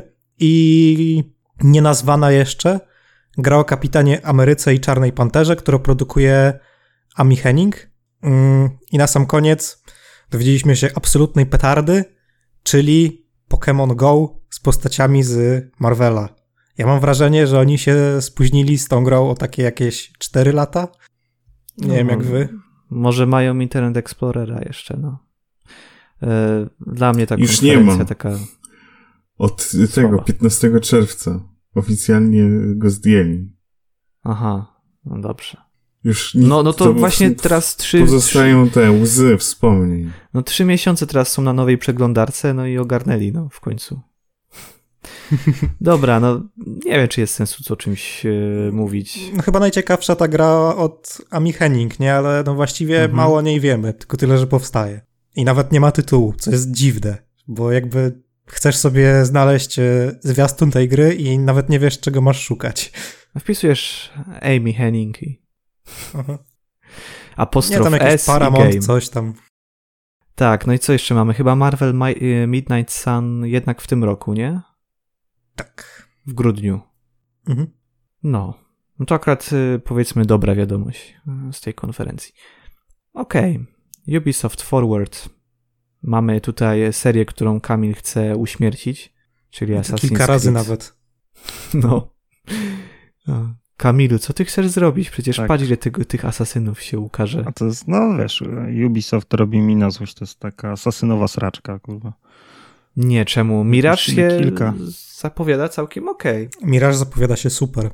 Moim zdaniem przynajmniej. Valhalla też się fajnie zapowiadała po pierwszym zwiastunie. Znaczy, jedyne, co w tej grze się świetnie zapowiada, to to, że chcą odejść od y, tego schematu robienia gier, k- które im towarzyszy od trzech y, ostatnich odsłon. Czyli ta gra być, ma być mniejsza, bardziej liniowa. To jest fajne. no i dowiedzieliśmy się, Ale jak wyjdzie, no zobaczymy, bo, bo takie gry też potrafili skopać. potrafili skopać, ale jest nadzieja, bo dowie- dowiedzieliśmy się, że ma się inspirować Unity mocno. Ma mieć parkour e, nawiązujący do Unity i system zabójstw, czyli takie zabójstwa trochę skradankowe, ale tam było kilka celów do zaliczenia. Mhm. Oni to testowali w DLC-kach do Valhalla, bo w DLC Oblężenie Paryża właśnie wprowadzono taki system zabójstw i wydaje mi się, że się spodobał graczom, więc, więc pomyśleli, kurczę, może by do tego wrócić. No i wrócili. Tak. Tylko żeby po prostu nie zrobili tej gry aż tak bardzo na modłę, żeby to jednak było jeszcze coś mhm. nowego. Nie na zasadzie, że wracamy do tego, co było kiedyś, czyli do tych starszych asasynów i w sumie zrobią, zrobią taki sam tytuł, bo to też nie o to chodzi. Trzeba to jakoś e, unowocześnić, trzeba dodać jakieś nowości, trzeba mieć, no, żeby było w tym trochę jakiejś takiej kreatywności, a Ubisoft ma z tym e, spory problem, bo ich tytuły są bardzo odtwórcze. I tutaj się boję, czy, czy rzeczywiście to, to im się uda. Czy to nie będzie taki zwykły średniak, no. Widzimy kolejny mm. tytuł, o fajnie, że nie, nie jest tak rozbudowany. Tym bardziej, no, że my tutaj często narzekamy na serię Assassin's Creed i na, na te ich ostatnie odsłony, ale trzeba też brać pod uwagę, że to jest nadal marka, która ma mm, najwięcej fanów ze wszystkich tych dużych marek e, Ubisoftu, czyli jest mnóstwo graczy, którym się to podoba, którzy przechodzą te gry i grają po 300 godzin i, i twierdzą, że nie żałują ani jednej spędzonej godziny z, z daną grą. No tak, ale Ubisoft teraz przyjął dosyć fajną strategię, bo oprócz tego Mirage powstały też kolejne asesyny. Mhm. Ubisoft teraz zamierza przeplatać e, takie bardziej klasyczne asasyny z tymi otwartymi światami, bo mamy Assassin's Creed Mirage, który ma być powrotem do korzeni, ale poza nim tam rok czy dwa lata później ma się ukazać Assassin, który teraz nosi nazwę codename e, Red, czyli to ma być mhm. otwarty świat w stylu Valhalla, tylko że w Japonii osadzony. A kolejną grą ma być Assassin's Creed codename Hexe, który też ma wrócić do bardziej liniowej rozgrywki. Też to jest 2028. No, pewnie tak. Byle dożyć. No, byle dożyć. Do tego czasu prawdopodobnie Ubisoft już będzie w rękach jakiejś dużej firmy, większej. Ja myślę, Ale że. Fajnie, ten... że tak e, myślą mhm. dalekosiężnie, że mają takie optymistyczne plany. Że te kilka zapowiedzi to w ogóle jest taka odpowiedź na plotki, że tam Vivendi chyba, czy tam, tfu, nie Vivendi, tylko ten e, Tencent trochę tam się zamierzał kupić trochę udziałów, no to pokazali udziałowcom, że jednak sami też potrafimy i nam nikogo nie potrzeba. I patrzcie, mamy tutaj pięć asasynów jednocześnie. Szkoda, że nic nie powiedzieli o Prince of Persia. Nie? No, to jest bardzo słabe, bo ten remake to tak zaginął w akcji. No i jeszcze mam takie pytanie, e, na które znam odpowiedź, gdzie tam był Beyond e, and Good and Evil? Dwa. Hmm, też nie było. No nie Ale było. był za to Rayman. Tylko, że nie w formie, która się spodoba fanom, bo jako DLC do kurlików, a nie samodzielna gra. No do których kurlików? No do tych nowych. Sparks of Hope. Aha, czyli do Mario. Tak, do okay. Mario. No to się muszę zainteresować, bo jakoś przegapiłem tego newsa, a na Mario czyham na Sparks of Hope, zresztą to już za miesiąc. Um, tam jeszcze jakaś gra na Netflixa będzie, nie? Na Netflixa? Tak, czy... będzie Valiant Hearts 2. Tak. Jako ekskluzyw na Netflix Gaming. No. Czemu? Jakiś, jakiś deal może. Mhm. Prawdopodobnie jakiś czasowy. No, być może czasowy. No i też ten deal z Netflixem obejmuje to, że, że Ubisoft ma kręcić serial dotyczący Assassin's Creed. To chyba ten Valiant Hearts w jakimś gra gratisie poszedł, ja nie wiem. No, myślę, że taki gratis. No ale fajnie, że marka wraca, chociaż no, forma wydania mi się nie podoba. Ciekawe, czego będzie dotyczyło. Czy znowu będzie pierwsza wojna, czy może ta dwójka w tytule to druga wojna. Tak czy tak, tam jako jakość powinna być. Myślę, że to będzie dobre. Oby przynajmniej. E, trzeba odpalić Tomka. Tomku, Tomku, słyszymy cię? Tomku? Mhm, mhm. Nintendo Direct, uwaga, 13 września było. E, tak, no jedyna porządna konferencja czy coś, która się tak zdarzyła jest. w tym roku, jak dotąd, więc... No to co tam pan Tomek sukces. poleca? Słuchamy. E, co ja osobiście polecam, no to e, Fatal Frame Mask of the Lunar Eclipse. To jest czwarta część e, serii świetnych horrorów, która dotąd była, nie dość, że była tytułem ekskluzywnym na Wii, to nie pojawiła się na zachodzie, było tylko fanowskie tłumaczenie. Naprawdę świetny, super klimatyczny y, horror, gdzie grupa młodych osób odwiedza y, pewien szpital, takie róż, różne ciekawe y, miejsca, gdzie się wydarzyły dziwne zdarzenia. Jest naprawdę przerażające, świetny klimat, świetny tytuł, świetnie, że wraca. Tylko, że to nie jest tytuł ekskluzywny na, na Switcha, bo pojawi się na wszystkim, ale fajnie, że został, został zapowiedziany. Podobnie Octopath Traveler 2 to jest RPG w stylu retro, y, osiem postaci, osiem różnych ścieżek i one się wszystkie łączą. Jedynka była świetna, ale no znowu y, kolejny raz to będzie gra na wszystko. Z takich tytułów bardziej ekskluzywnych dla posiadaczy Switcha, no to mamy zapowiedź Pikmin 4, czyli coś na co ludzie czekają od lat i to była jedna z najgłupszych za, zapowiedzi, bo Shigeru Miyamoto wchodzi na scenę, opowiada o tym, że film Mario powstaje, opowiada o tym, że budują kolejny tam park, Potem opowiadał o kiepskiej grze na telefony e, z Pikminem. W końcu mówi, wyjdzie Pikmin 4 i to jest jedno zdanie na temat gry, a drugie możecie kupić koszulkę, tak? Bo mam fajną koszulkę.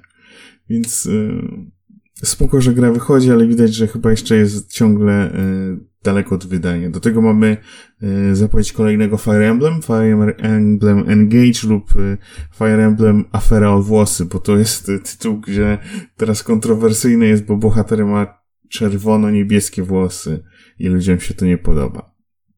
E, z takich innych jeszcze rzeczy, coś co było dosyć niefortunne, to tytuł e, nowej Zeldy, bo już wiemy jak druga część tak zwany Breath of the Wild 2 będzie się nazywało i nazywa się Łzy Królestwa. I z tego powodu, tak ludzie plot, są takie plotki, że z tego powodu e, konferencja została przesunięta w Wielkiej Brytanii, bo im akurat zmarła królowa. Ale tytuł zapowiada się fajnie, jest ten, ten element y, powietrzny, który, który może spoko rozbudować formułę Breath of the Wild, plus z takich rzeczy, które do mnie trafiły, to Kirby Return to Dreamland z Wii będzie miał remake na Switcha, czyli fani Kirby'ego w tym roku mieli jednego dobrego, a już się szykuje remake kolejnego spoko Kirby'ego. I obok tego jeszcze, jeżeli ktoś jest fanem y, gier o, o życiu rolnika, to chyba z 10 tytułów pokazali. Więc jeżeli ktoś ma nostalgię, no to na przykład Harvest Moon z PlayStation powraca, obok tego mnóstwo innych gier tego typu. No i Harvestello od Square tak. Enix na przykład jeszcze. No i ogólnie tak, tak. Re remake'i tam się mają dobrze, bo Front Mission, tak, pierwszy, Tak, drugi. jeden, dwa i jeszcze trzeci to zapowiedzieli. Więc no. żadna z tych gier jeszcze nie wyszła, ale już mówią 30 ich zrobimy, no ale spoko. Jak, jak, jak, się, jak się uda Forever Entertainment, to spoko. A, kto wie, no. Chociaż wiem, jak to było z tym House of the Dead. Ja sam się za niedługo dowiem, bo dostaliśmy kluczyk na Xboxa. Także nie wiem, czy to będzie w przyszłym odcinku, w sensie, nie, że się nie wyrobię, tylko bo już w sumie raz gadaliśmy o House of the Dead, więc nie wiem, tak. czy jest, będzie sens gadać po raz drugi. Także odsyłam do wcześniejszych też odcinków Gamer Podcast. No chyba, że to będzie jakaś super wersja, nie? Wszystko jest ulepszone i tak dalej. E, w, no w piątek ma wlecieć aktualizacja na Xbox Series, także... O.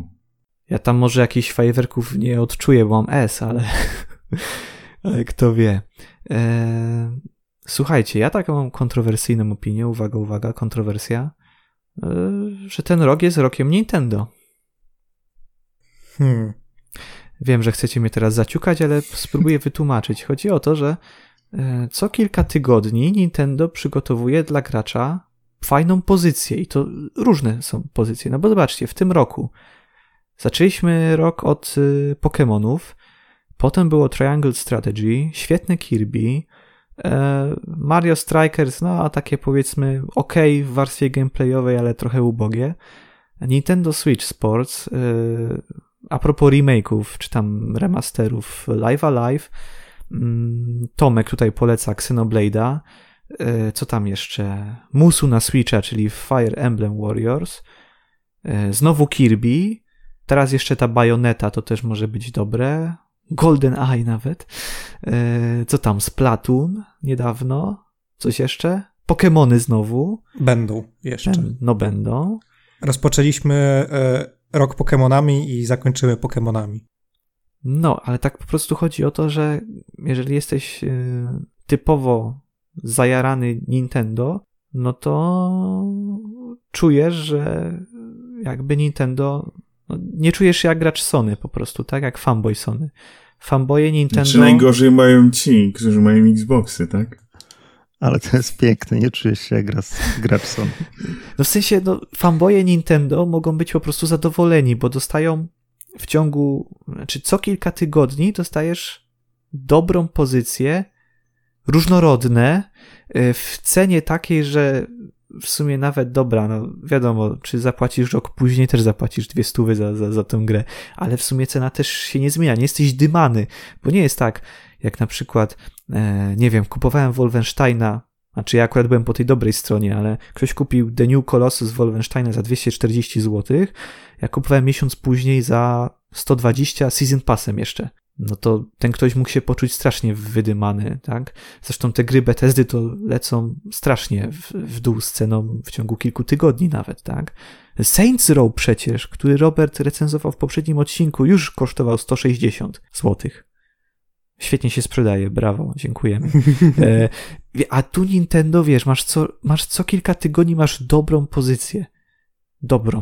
E, w, w tych samych cenach najczęściej. Bo tam ten Kirby się wyłamał, bo tam to było znacznie tańsze, ale też gra była mniejsza. I wiesz, co kupujesz, wiesz, że dostajesz dobry produkt, dobrej jakości, sprzedasz go e, w dobrej cenie, jak go ograsz. Lub. Sprzedaż. No nie sprzedaje się gier. No zależy, no mówię, jak będziesz chciał, tak? Przecież tych dobrych to nie sprzedasz, ale załóżmy, że e, nawet jak wtopisz. No ale Nintendo nie robi złych gier. Wiesz co kupujesz? Kupujesz produkt wysokiej jakości. No chciałbyś sprzedawać gry Nintendo, no sorry. Nie, ale no mówię, jeżeli masz też taki tryb, że potrzebujesz, wiesz, no są różni gracze, tak? Nawet na zasadzie... Są tacy, którzy po prostu nawet w ten sposób e, podchodzą, czyli kupuje grę na premierę, chce ją, chcą ją jak najszybciej ograć, żeby ją sprzedać i stracić, dajmy na to, 30-40 zł. Hmm? No, a nawet jak wtopisz, czyli kupisz właśnie na przykład tego Mario Strikers, które mówię gameplayowo ok, ale tam za bardzo zawartości nie ma, no to aż tak nie wtopisz, nie? Z kasą. A mało tego, przy obecnej, przy obecnej inflacji możesz nawet zarobić. A? O tym nikt nie pomyślał, że możesz kupić grę za 179 a za dwa miesiące sprzedaż ją za 200. Dziękujemy, panie Kaczyński, za twoje hojne dary. Ale mówię poważnie, no, nie wiem, jak to Tomek się do tego odniesiesz, ty też jako taki fan gier Nintendo. Tomku? E, jeżeli ktoś jest fanem tych gier, no ja na przykład ciągle w coś gram na Switchu, bo ciągle coś wychodzi fajnego i kilka naprawdę solidnych gier, które są dla mnie w czołówce e, tego roku, wyszły na Switcha, także że rzeczywiście coś jest. Sony też coś ma. Dla, no mówię, no dla mnie Xbox najgorzej wychodzi, bo Xbox to jest poza wielkim zawodem, że Halo jest żartem po prostu, bo zrobili grę jako usługę, tylko nie ma w niej za dużo gry ani usługi, to na przykład Microsoft nic nie ma. To jest yy, dla, po prostu pustynia, więc w tym wypadku jakby Nintendo wygrywa z automatu, bo jako jedyny na przykład co miesiąc ma dla ciebie grę, tak? Taką ekskluzywną. Hmm. No tak, no. Microsoft trzyma się na Game Passie, nie? Tak, tak. Właśnie... To jest tak naprawdę jedyne, na czym ta konsola się jakby cały czas utrzymuje. A jeżeli chodzi o tytuły ekskluzywne, no to jest straszna bieda i, i mimo tego, że ta firma kupiła ileś lat temu już jakieś tam studia, mm, no to cały czas czekamy na te owoce i jakoś się doczekać nie możemy. I tutaj jedna jakaś taka rodzynka w postaci Stalkera miała się ukazać, która no, notabene nie jest y, grom z, z Microsoft Studio. No ale też akurat taki pech jest, że, że się nie ukaże, bo jest wojna na Ukrainie. W Ukrainie, przepraszam. Tak, może... no możemy tylko żyć tym, że w przyszłym roku może być lepiej, tak? Ale. Tak, dostaliśmy jakby zapowiedź tytułów, które wyjdą na konsolę mm, Microsoftu i no, wiele fajnych marek brakuje. Wciąż czekamy na Hellblade i jakoś się doczekać nie możemy, a to jest tytuł, o którym Microsoft w ostatnim czasie milczy, a przecież już ponad rok temu dostawaliśmy takie materiały, które były już, no, no oni tam twierdzili, że to jest gameplay, a to tak naprawdę była kascenka z gry. No, ale to już świadczyło o tym, że, że ten proces produkcji zmierza ku końcowi, ale w ostatnim czasie praktycznie nic nie otrzymujemy, żadnych nowych materiałów z tej gry. A to jest właśnie jedna z tych produkcji, które są tworzone przez studio Microsoftu, przez studio, które Microsoft w ostatnim czasie zakupił. Mm, ale w tym miesiącu ma wyjście Scorn, a to jest chyba gra Microsoftu. E, nie, to tak, jest jakieś serbskie studio. I to jest, tak, Aha. to jest z, z, tego, z Kickstartera. Ty, tak. Ale myślałem, że oni to kupili. Nie? Oni, oni, oni tego nie kupili? No, do Game Passa to kupili. Aha, tylko do Game Passa, a studia nie. Special offer price, my friend. No, ale nie, to... To jest chyba ex taki tymczasowy, nie? Że po prostu wykupili prawa do tej gry. No, ale ta gra trafia i tak tylko na Xboxa i na PC. Ona na, tak. na, na Sony nie, nie, nie trafia. Na żadną konsolę. Ani PlayStation mhm. 4, ani 5. E, liczymy na to, nie, Kamil? No, ale nie, nie wiadomo, czy za jakiś czas e, ta gra nie wyjdzie na konsolę Microsoftu, yy, Sony. Mhm. No, może wyjść. Bo jeżeli to jest ekskluzyw czasowy, no to może za pół roku, może za rok. No tak jak teraz u, ukazała się... Deathloop. Tak, Arkane Studios. Recenzowałem, polecam. No ja czekam na w marcu Ghostwire Tokyo. Mam nadzieję, że sobie w końcu zagram na Xboxie, bo trafi do Game Pass. Dobrze, to co, może jeszcze jedną konferencję, a potem jeszcze Tokyo Games Show, czyli mamy jeszcze Sony State of Play. Mm, co my tam mamy? Te... Było coś takiego? Tak, było Sony State tam. of Play. Ty, tydzień temu, proszę pana. Albo nagrywamy Tego samego dnia przy Nintendo. Okay. A warto o tym mówić w ogóle? Tak, to znaczy nie było dużo gier, ale były całkiem spoko gry. Był Tekken 8. Tak. Czyli no spoko zapowiedź. Było coś, co mnie najbardziej jara, czyli remake Yakuza Ishin. E, to jest remake Yakuzy, która dotychczas była dostępna tylko w Japonii. Nie miała swojej wersji na zachód, więc ciekawy konsek. E, trochę dziwne, bo wydawało mi się, nie wiem, tutaj może Tomek potwierdzi, że Ishin to jest część e, druga, a pierwszą częścią było Kenzan. Więc nie wiem, czemu rozpoczynają od części drugiej, ale no, okej. Okay. Bo jeżeli dobrze rozumiem, to tam, to i tak to są jakby postacie historyczne y, japońskie, mhm. które mają jakby, wyglądają jak bohaterowie Jakuzy. Więc pewnie jakby fabularnie one mogą nie być ze sobą jakoś bezpośrednio związane i, i, i nie wiem, czy nie było tak, że właśnie Ishin wychodził nie tylko na trójkę playkę, ale możliwe, że miał też wersję na przykład na czwórkę. I może do tego łatwiej im było remake'a robić. Być może. Jeszcze chyba jakaś e, gra od Team Ninja, tak, nie? Rise of the Ronin. Też wygląda bardzo fajnie. Ciekawe, bo Team Ninja produkuje jednocześnie ekskluzywa na Microsoft i jednocześnie na Sony, bo na Xboxa ma Ulong Fallen Dynasty, tak? To też, to też ma być. E, on jest multiplatformowy. A, jest multiplatformowy, no dobra, to się pomyliłem. Tylko, że tylko znowu game, w Game Passie ląduje tak, tylko, że w Game Passie na premierę, jest. dlatego się wydaje od razu wtedy taki trochę bardziej związany z Microsoftem. Ale tu chyba premiera dopiero na rok 2024, mhm, czy jeszcze tak. później? Czwarty, może później. No bo jednak muszę skończyć Wulonga. Tak, plus może Nintendo będzie miał do nich do roboty jakąś tam kolejną grę Warriors. Bo też oni dla Nintendo właśnie robią te wszystkie. No ja czekam, bo te Warriors to tak co parę miesięcy i tak akurat jak mi co parę miesięcy wraca faza na musu, to akurat jakiś Warriors wychodzi, więc w sumie yy, no to dobrze mówimy, tak? Yy, czekajcie. Hmm? W sensie? E, bo kto Że... tego Wulonga robi? Tak, no Team Ninja, czyli Koei Tecmo, a Koei, Koei jest tak. odpowiedzialny za te wszystkie musogierki. No, a tam ma osobną film, bo to ma Omega Force, nie? Do tego. Dobra, to może też troszkę się za... Mówisz? I State of Play za nami. No, nie, bo y, Team Ninja też pracuje nad tym tytułem, bo Koei też działa na takiej zasadzie, że mm, wypożycza Team Ninja do produkcji różnych rzeczy. Tylko, Tam, oni nie są głów, głównym producentem mm. danego tytułu. Deweloperem na przykład dają wsparcie. To, bo nawet w jakichś tytułach innych Nintendo, takich typowo Nintendo, pracują nad pewnymi elementami. Nie no, bo Koei to tak bardzo polubiło się teraz z pecetami, bo nawet Warriors Orochi 3 po paru latach, e, gdzie czwórka była na PC, teraz trójkę na PC wydali. E, także tam Próbują jest przemiał, przemiał duży. Bardzo możliwe, bo też, też e, Koei zapowiedziało, to chyba na konferencji Nintendo jeszcze zapowiedziało kolejną część cyklu Atelier. Mhm. takich gier y, RPG bardzo, bardzo pogodnych o, o, o grupach alchemistów. Więc, y, więc też trochę, trochę gier nagle robią jedna za drugą. Może, może uda im się ten uratować po tych tragi, po tragicznym Dynasty Warriors. Y, wrócą do łask graczy. A myślę, że wrócili, bo już Samurai Warriors było spoko, Warriors Orochi 3 na PC to też zawsze taka fajna sprawa. No tylko dla graczy PC-owych, ale jednak. No nie wiem, zobaczymy. Tokyo Games Show. Tak myślę bardzo szybko, co? Mhm. No, E, dużo było tych konferencji, ale możemy szybko przez nie przelecieć. Najważniejsze Dobra, tytuły e, tylko.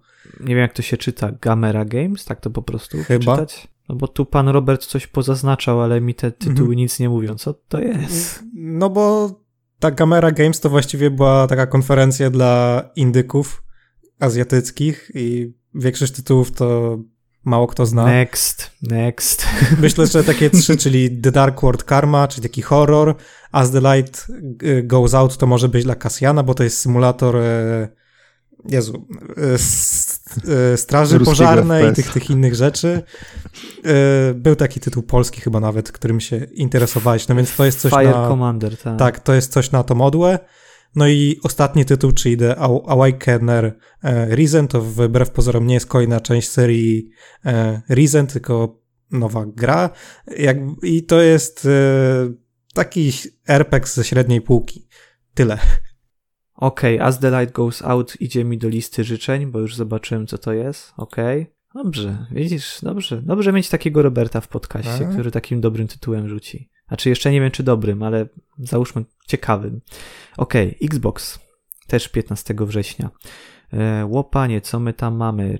E, ten Dużo Wulong. Ga- Game Passa było. Tak. Tak, głównie były japońskie stare gry w Game Passie, tak, w które już ci, którzy byli zainteresowani dawno temu mogli na Playku albo PC ograć. Bo na przykład Nino Kuni y, ląduje na Xboxie w końcu. Danganronpa. Y, Danganronpa, tak. y, Fuga, tak, taki całkiem ciekawy japoński RPG w Game Passie wylądował. Więc, Deathloop. więc głównie takie zapowiedzi, tak. To no nie jest azjatyckie to chyba było- oczywiście. to było oficjalnie, chcieli się pochwalić. Tak, już minął rok od premiery na Playku, więc możemy go mieć w Xboxie w końcu. To Tak. będzie w wersji rozszerzonej. Tak, tak, tak, tak. E, co tam jeszcze? Już jest, nie? 20. Mhm. Wczoraj Tak. wpadło. Mhm. Tak, tak. Assassin's Creed Odyssey też wpadło, e, ale o tym, co jeszcze wpadło, to sobie pogadamy za chwilę. No, Wulong, ale tego Ching Chong, czy tam Ying Yong, to nie było, Tomek, nie? Ten coś tam, co my kiedyś tam czytaliśmy. Ying-Yong? Ying Yong, no było coś takiego tam, Battle of Wuxia, coś Myślę, że- takiego. To myślę, że ja mam taką dobrą pamięć, że po 10 minutach zapominam tytuły gier. Pamiętam ten nie, tytuł, nie, ale go nie, nie ty, było. jak ty pamiętasz fabułę Nie. Kingdom Hearts, a ty nie pamiętasz na Ying Yonga. No daj No bo ja pamiętam ważne rzeczy, tak? A, Te, które mi się przydadzą, żeby do nieba się dostać. Ja myślałem, że ja ci Bo Tomek, jak debiutuje nowa odsłona, to wtedy ogrywa wszystkie poprzednie części wcześniej, żeby sobie przypomnieć. O Boże, no to ty, no to, to ja może tego, dobra, no to, dobra, nie, Cing nie ważne, ciąga? Nie, ale nie było.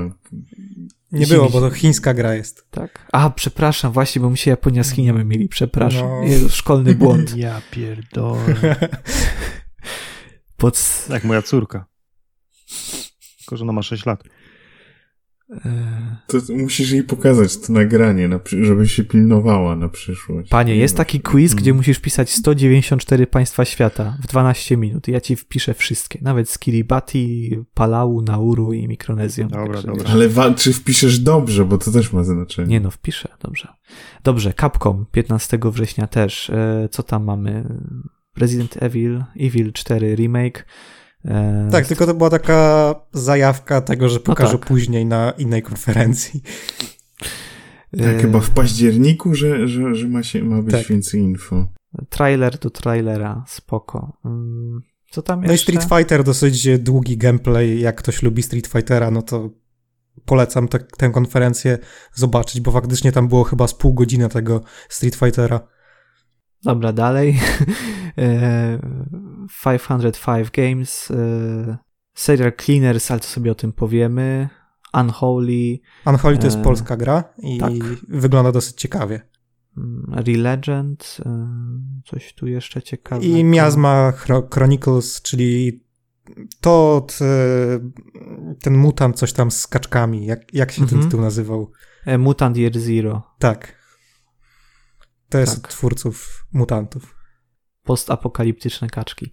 Okej, okay. E, Koei Tecmo, czyli tam mamy już, mówiliśmy o tym, atelier. Du duży gameplay z Wulonga i to też warto sobie tę konferencję obejrzeć. Wydaje mi się, że z 40 minut była na tego Wulonga poświęcona. No albo zagrać w demo, tak? Czy już, albo czy już zagrać w demo, chociaż myślę, że chyba już go nie ma. Tego demo już chyba nie ma. Już chyba go nie ma. No to zostaje wam y, gameplay. Ok, Sega i Warner Bros. Games, tam mieliśmy gameplay z Sonika. No i coś z tego Sonika Też będzie? długi. Szczerze, wydaje mi się, że niespecjalnie. Ten gameplay jakoś mnie nie zachęcił. Myślę, że to samo, co było, tylko że do, w dłuższej formie, nie? Ale mhm. gra wydaje się mieć takie same błędy, jakie miała tam na dwóch pokazach temu, czyli wydaje się pusta i stylistycznie niedopasowana do siebie. Ale może się mylę i z tego wyjdzie dobra gra. Miejmy nadzieję. Miejmy nadzieję. Było tam jeszcze Gotham Knights, który już niedługo wychodzi. Dobra, nieważne. Konami. Yu-Gi-Oh! Yu-Gi-Oh! Tak tu mam napisane. Yu-Gi-Oh! Yu-Gi-Oh! Czyli Yu-Gi-Oh! Mm, I remastery Suikoden 1 i 2. Dobrze to czytam, panie Tomku? Okej. Okay. eFootball 2023 tak, tak. można było nawet na e, takim keymail, keymailerze, czyli tam, gdzie jest ta platforma dla twórców, e, można było tam jakiś kluczyk dostać do eFootball, także rozwijają to nadal, taki ułomny PS. Z jest ciekawa sprawa, bo oni hypowali, że powróci duża marka i wszyscy myśleli, że zapowiedzą remastery Metal Gearów, Silent Hillów, tam właśnie ten projekt, na którym pracuje nasi polscy e, twórcy, a tutaj Suikoden. No niby spoko, bo to jest kultowa marka, no ale tak trochę niedosyt mam. Nie wiem jak Tomek, czy się jara Suikodenem. Cieszę się, się na powrót, bo to naprawdę fajna seria, yy, ale no szczerze, fajnie by było na przykład, żeby zrobili kolekcję MGS-ów, no ale pewnie lepsze to niż nic, nie? Bo można było liczyć, że zapowiedzą znowu jakiś automat pacinko, że powraca, czy, czy w taki sposób, więc chociaż, chociaż o tyle dobrze, że coś, coś próbują, może powoli przypomną sobie o MGS-ach. Zwłaszcza, że ile to było? Z kilka miesięcy temu, tak? Zdjęli te gry ze sklepu, bo się okazało, że licencje minęły na jakieś tam materiały zawarte w tytułach i odnowili, przedłużyli licencje, więc, więc jest taka nadzieja, że może jeszcze myślą o MGS-ie, nie porzucili tej serii. No i a z Silent Hillem to jest tyle plotek. No już wyciekają jakieś screeny tam z tych, z, z tych jakichś prototypów tych gier, jakichś z gameplayów, a oni dalej siedzą cicho, więc może czekają na jakąś inną konferencję, albo może te tytuły są za daleko od tego, żeby jeszcze jakoś oficjalnie ogłosić, więc, więc mówię, no, Suikoden o tyle, że spoko, bo, bo to stary RPG zawsze dobry RPG. No i Square Enix nasz kochany. Mm, no, gry też, które mają premierę za chwilę, tak naprawdę. Valkyrie, Valkyrie Elysium, Diofield Chronicle, który będziemy recenzować, Star Ocean. Mm, no, z tych nowych, co mamy zapowiedziane, Octopath Traveler 2, e, Final Fantasy 16. Premiera Będzie latem, tak? W lecie, no. To akurat dosyć fajny newsik, że już w latem pogramy kolejnego roku. Oczywiście.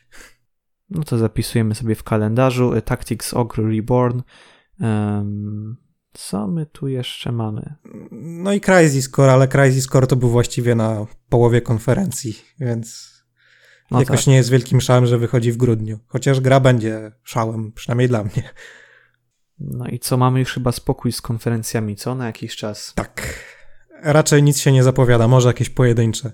Ale no, z Tokyo Games Show zakończyliśmy sezon konferencji letnich. A BlizzCon będzie? No, chyba tak, no ale raczej tam nic nie będzie na tym BlizzConie.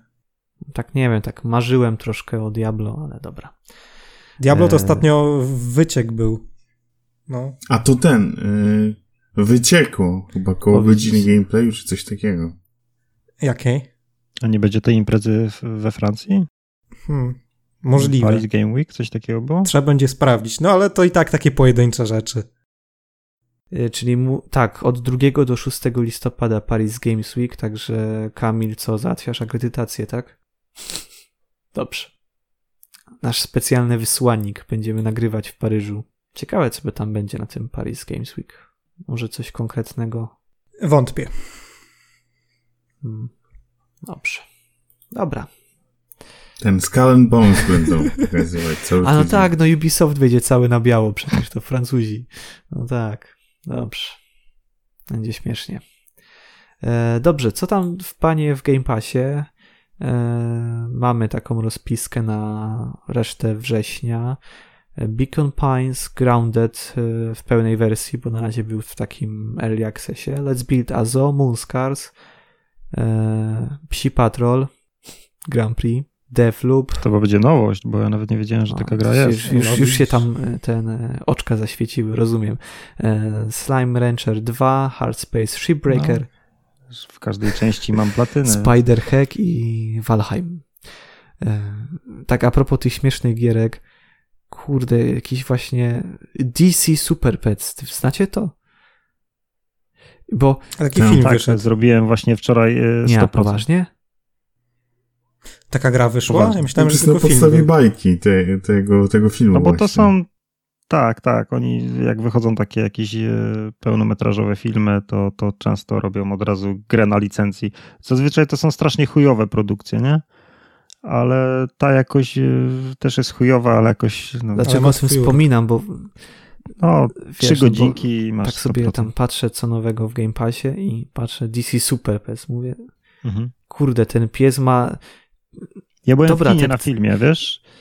Nawet okej. całkiem niezłe. Można. Nie, bo ja w ogóle nie wiedziałem, że jest był- pies był e, Supermana, nie wiem, to ma tę tą, tą eskę taki, Krypto on się nazywał? a, as, Tak krypto, się Krypto. as, i, as, Krypto, tak, tak, tak. I jeszcze jest, no. jeszcze jest pies I- Batmana, nie? Ten drugi. Kurczę, ale najgorsze było to takie, że patrzę, mówię, co to jest za gra, co to za syf? Patrzę, jeden twój znajomy w to gra. Patrzę, awatar z Voltboyem. Nie, właśnie To patrzę, ja, awatar z ja. Voltboyem. Mówię, Tomek, Nie? Jezus Maria. Tomek, też zrobiłeś 100%? Nie, nie. 90 parę miałeś. I to jest ten Tak, no coś takiego, bo grę przeszedłem po prostu. Za przejście tej gry To jest- to jest chore. się Jezu, to dostaje. kosztuje Ty- 200 zł. Ale ja nie, Tak, nie rozumiem no. jednej rzeczy. Jak to jest możliwe? Takie gry tworzą i później jakaś 12-letnia 12-letnia Julka ma większy gamescore niż ja. Ja, ja tam, wiesz, w Wastelandzie 40 godzin, nie, tam jedna trzecia tych, tych mam achievementów zaliczonych, a taka Julka pogra se 3 godziny, tysiak wpadnie, to jest to coraz gorzej na tym świecie, naprawdę. Jeszcze nikt mnie nigdy nie nazwał Julką, naprawdę. Ale, ale, trzeba wytrzymać przy tej grze, bo to też, wiesz, odpo- nie każdy jest w Także stanie. dobrze. czy- Wiesz co, o, grałem, w- grałem w gorsze gry na licencji. Jak się nazywa ten wydawca? On, on każdą Znaczy był grę taki produ- słynny wydaje. Blast się nazywał, ale to już chyba ich nie ma. Eee, Nie, to Blast to był w To latach była taka 2000. era PS2, nie? Blast. A. No, Były też jakiś film o dziewczynie z koniem. Wiem, że Cenega napisała do mnie maila, czy chcielibyśmy zrecenzować ten tytuł. No to wiesz, jak Cenega prosi, no to w ogóle całe happy jasne, bierzemy, zrecenzujemy. O Boże. wydaje mi się, To że ta gra nazywa najgorsza się gra Wicher. Nie, nie, nie. Nie, nie, nie. Fichy. Ja to recenzowałem, pamiętacie? To był chyba czerwiec 2000, to był czerwiec 2021 roku. A to nie, to nie To był był smutny No. czerwiec 2021 roku. Ale czego się nie robi dla promek. Nie, ale, ale to nie było jest coś chujowa Barbie? ta gra, ale nie, Barbie też nie, ale wyobraźcie sobie, że też zrobiłem 100%. Y, O jest. Bo łatwo wpadło, więc poświęciłem Ja się. po prostu... Nie no, bo to są, przynajmniej to su, su, Super Pets na przykład, to jest dobre jak słuchasz podcastu, czy coś innego robisz, żeby ręce Mhm. zająć. Bo tam się tylko, Tak. bo tam latasz na boki i strzelasz tylko. tak, ale ta gra przynajmniej nie była jakoś tak mocno zbagowana. Jak Psi Patrol ostatni, to jest y, masakra po prostu. jak można spierdolić. Jeszcze najlepiej to, najlepsze to jest to, że to jest, wychodzi trzecia część Psiego Patrolu, który opiera się praktycznie na tych samych mechanikach, co dwie poprzednie części i ta trzecia część jest najbardziej zbagowana. No, po prostu mówisz, no jakim cudem, jakim cudem można Yy, było to 21.42 Kamil Kościeniak analizuje Psi Patrol, całą trylogię i... No, dokąd, dokąd... Teraz kwadrologię, bo wychodzi nowa Ale część. jak poważnie, jak takie gry trafiają do Game Passa, to jest chyba pierwsza, pie, pierwsze tytuły, które Dokąd my instaluję na idziemy jako gracze? Dokąd? Nie lubię takie. No, no wiesz, no ty, ty masz słabość e, do ruskich e, shooterów, ja mam słabość do gier dla dzieci, jeszcze takich tanich gier dla Chryste, dzieci. panie. Dobra, e, słuchajcie, zanim przejdziemy do sekcji recenzji, chyba, że coś chcecie polecić z tej dziesiątki, bo coś akurat graliście. Nie, ja czekam Jest osobiście sos. na Beacon Pines. To może E, być Jak spoko. coś, to mamy, to jest szansa na klucz. Ja, ja mogę coś polecić, co było w Game Passie e, 30 sierpnia. Tiny Kin, taka platformówka. I jak ktoś sobie tak, wiesz, sprawdzał tytuły i tam rzucił okiem na grafikę, zobaczył, że a pewnie nic, nic ciekawego, to, to, to warto spróbować. Jak ktoś lubi platformówki 3D, to fajna gra i można spełnić miło z jakieś 6-7 godzin. Taka zabawna, eksploracyjna produkcja, świetny, świetny świat w tej grze, bardzo fajnie zaprojektowane lokacje. Jesteśmy takim malutkim astronautą, który przybywa na planetę Ziemia, zapomnianą planetę Ziemia. Mm, I się okazuje, że jakby czas na tej planecie zatrzymał się w 1991 roku. Trafiamy do, mm, do domu, ale jesteśmy takim malutką pluskwą. I jakby ten świat jest opanowany przez kosmitów, którzy wyglądają jak robale. No i zwiedzamy ten świat, będąc takim malutkim. I mamy takich e, przyjaciół, czyli takie kuleczki zbieramy, takich maciupkich. I dzięki tym maciupkim możemy, e, w zależności od tego, jaki kolor tych maciup, maciupkich zbieramy, to możemy wykorzystywać ich moce. Na przykład możemy budować z nich wieże, dzięki czemu możemy się wspinać. Albo mamy maciupkich wybuchających, albo takich, z których możemy zbudować most. Tutaj ten świat, każda lokacja to jest jakby inny pokój, inne pomieszczenie, łazienka, nie wiem, do łazienki przedostajemy się przez kibel, wychodzimy z muszli klozetowej i zwiedzamy. Naprawdę e, zdziwiłem się. Tak sobie zainstalowałem, bo nie miałem akurat jakiegoś takiego pomysłu, w co, co, w co pograć. Jak nie miałem na nic ochoty, ciągle coś uruchamiałem i, i jakoś no, nie mogłem e, złapać takiego, nic mnie nie mogło wciągnąć. A ten tytuł jakoś mnie porwał, że fajnie spędziłem dwa wieczory długie. Opis mi się kojarzy trochę z e, starą grą Toy Story 2. Tam też się chodziło po domu, tylko było się zabawką, nie? I te wszystkie rzeczy Mhm. domowe były duże, nie? I trzeba było jakoś skakać. I te ozdoby w domu były elementami platformowymi i tak dalej, Mhm. więc całkiem spoko. To też jest ten element, że ten świat jakby już został zagospodarowany Mhm. przez te robaki, nie? że one jakby funkcjonują w tym świecie Mhm. już dłuższy czas, więc mają tam zrobione jakieś swoje łóżeczka, To e, brzmi- roślin. No, dla mnie wielkie zaskoczenie. Jak na platformówkę, to, to żeby sobie tak popykać, no to świetny tytuł. I jakoś tak sprawia, sprawiała mi ta gra wiele radości, bo ona fabularnie nie jest rozbudowana. W sumie eksplorujesz świat, tak? I zwiedzasz go, a, a daje ci to jakby mnóstwo frajdy. I, I to jest właśnie najfajniejsze w tej grze, że, że po prostu sprawia ci to No radość. dobra, to co? Może przejdziemy y, wyjątkowo do premier października najpierw, a później do recenzji. E, Tomku, na co najbardziej czekasz w październiku? To był trudny wybór, ale zdecydowałem się dać szansę No More Heroes, w takim sensie, że tytuł już skończyłem na Switchu, ale to jest dosyć interesująca gra i w końcu trafia na inne sprzęty, więc fani tej serii będą, którzy nie posiadają Switcha, będą mieli okazję zagrać i fani y, studia Grasshopper Manufacture, czy tam twórczości y, Sudy, mają super okazję zapoznać tytuł, który jakby łączy praktycznie wszystkie jego poprzednie gry w jedno uniwersum. Tytuły, które wcześniej były odrębnymi pozycjami. Dzięki No More Heroes nagle okazuje się, że wszystko jest ze sobą powiązane, co było dla mnie świetne, naprawdę pozytywnie mnie zaskoczyło. I dlatego uważam, że warto dać tej, tej grze szansę, jeżeli się, jest się fanem takich klimatów. Samo More Heroes 3, no to, to tak jak poprzednie części, to jest e, gra akcji, e, która przypomina coś w stylu mm, trybów Boss Rush, gdzie tak naprawdę większą, większością rozgrywki to jest seria starć z bossami, którzy są odpowiednio odjechani, odpowiednio dziwni, a pomiędzy tymi walkami poruszamy się po takim pseudo otwartym mieście, gdzie musimy wykonywać misje poboczne, by uzbierać wystarczająco kasy na to, żeby się zmierzyć z bossem. Czyli to nie brzmi specjalnie interesująco, rozgrywka jest ok, ale nie powala, ale właśnie ta, ta fabuła jest naprawdę zakręcona, powalona, yy, zabawna i głupkowata jednocześnie. Plus właśnie dla, dla, dla fanów yy, Sudy i, i, i, i studia, czy tam fanów właśnie pokręconych gier.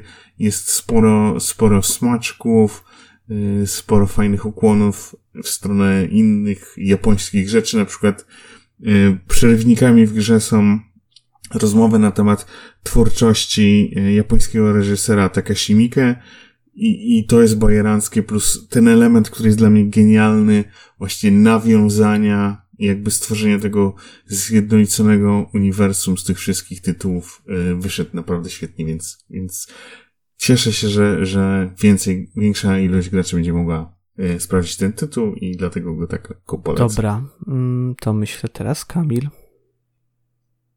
A Plague mhm. Requiem. Pierwsza część to była gra, którą zresztą recenzowałem i pamiętam doskonale, jakie miałem dziwne uczucie, bo to jest taki zwykły tytuł AA, mało znanego e, studia. Kurde, zagrałem w to i dzień później e, miało schodzić embargo i mówię, kurde, ta gra mi się zajebiście podobała. I teraz, no, dam 9, 9,5 na 10, a pewnie wszyscy, wszyscy ten tytuł pojadą, no bo zazwyczaj e, gry z tego ze średniego takiego segmentu budżetowego są no, dosyć mocno krytykowane. I tak w sumie nie wiedziałem, dlaczego mi się ten tytuł podoba. Mówię, no to w sumie prosta mechanika rzucania, tej miotania procą. Cały czas wykorzystujemy to samo, ale kurde, sprawia mi to olbrzymią radość, ta, ta, produkcja. I tak się bardzo ucieszyłem, że, że nie tylko ja miałem takie odczucia i że ten tytuł spotkał się z takim entuzjastycznym przyjęciem ze strony zarówno recenzentów, jak i graczy, bo stwierdziłem, że no kurde, może rzeczywiście troszeczkę, troszeczkę się znał na tych grach. I, i no i czekam teraz na, na drugą część, bo to będzie rozbudowa tego, co, co zaznaliśmy w 2019 roku, grając pierwszą część. Bardzo fajna produkcja, y, świetny klimat gry, mm, ładna oprawa graficzna, fabularnie też y, no, dosyć oryginalnie, więc no, nie widzę innego kandydata w październiku. To jest dla mnie tytuł, na który czekam najbardziej. No i debiutuję w Game Passie, czyli no, trzeba zagrać, pozycja obowiązkowa. A w ogóle graliście w pierwszą część? Jeszcze nie, ale mam zamiar. Tam jest taki problem z pierwszą częścią, że chyba pierwsza część właśnie zniknęła z Game Passa, nie? Trochę słabo jak dobrze kojarzę. Mhm. No, trochę tak, słabe tak. to. Nie wiem, czy już zniknęła, czy, czy miała zniknąć. No ale to wiesz, to, to nie jest studio mhm. Microsoftu. No tak, ale szkoda, że tak akurat nie masz tego, no to możesz fajnie wykorzystać, tak, że czy rzucić jakiś banner na mhm. Xboxie, że zagraj no, w pierwszą wiesz, no. część, a druga zaraz za tydzień czy mhm. coś, a tak to nawet... Teraz powiedzą kup pierwszą część, bo druga będzie za darmo no. niedługo, nie? No, nie stać ich było na to, żeby trzymać dwie części. Pierwszą i drugą musieli zrezygnować. No, Robert nie grał, ja nie grałem. Nie wiem, czy Tomek grał. To jest to ze szczurami, nie? Mhm. Tak, tak, to grałem, grałem. Bardzo, bardzo spoko tytuł, przyjemny i, i, i klimatyczny. Co prawda nie do końca po zakończeniu pierwszej części y, wiem, co może się dziać w dwójce, ale ale y, że, wygląda, że ląduje w Game Passie, to też, też, też chętnie zagram. No to Robert, twoja gra października.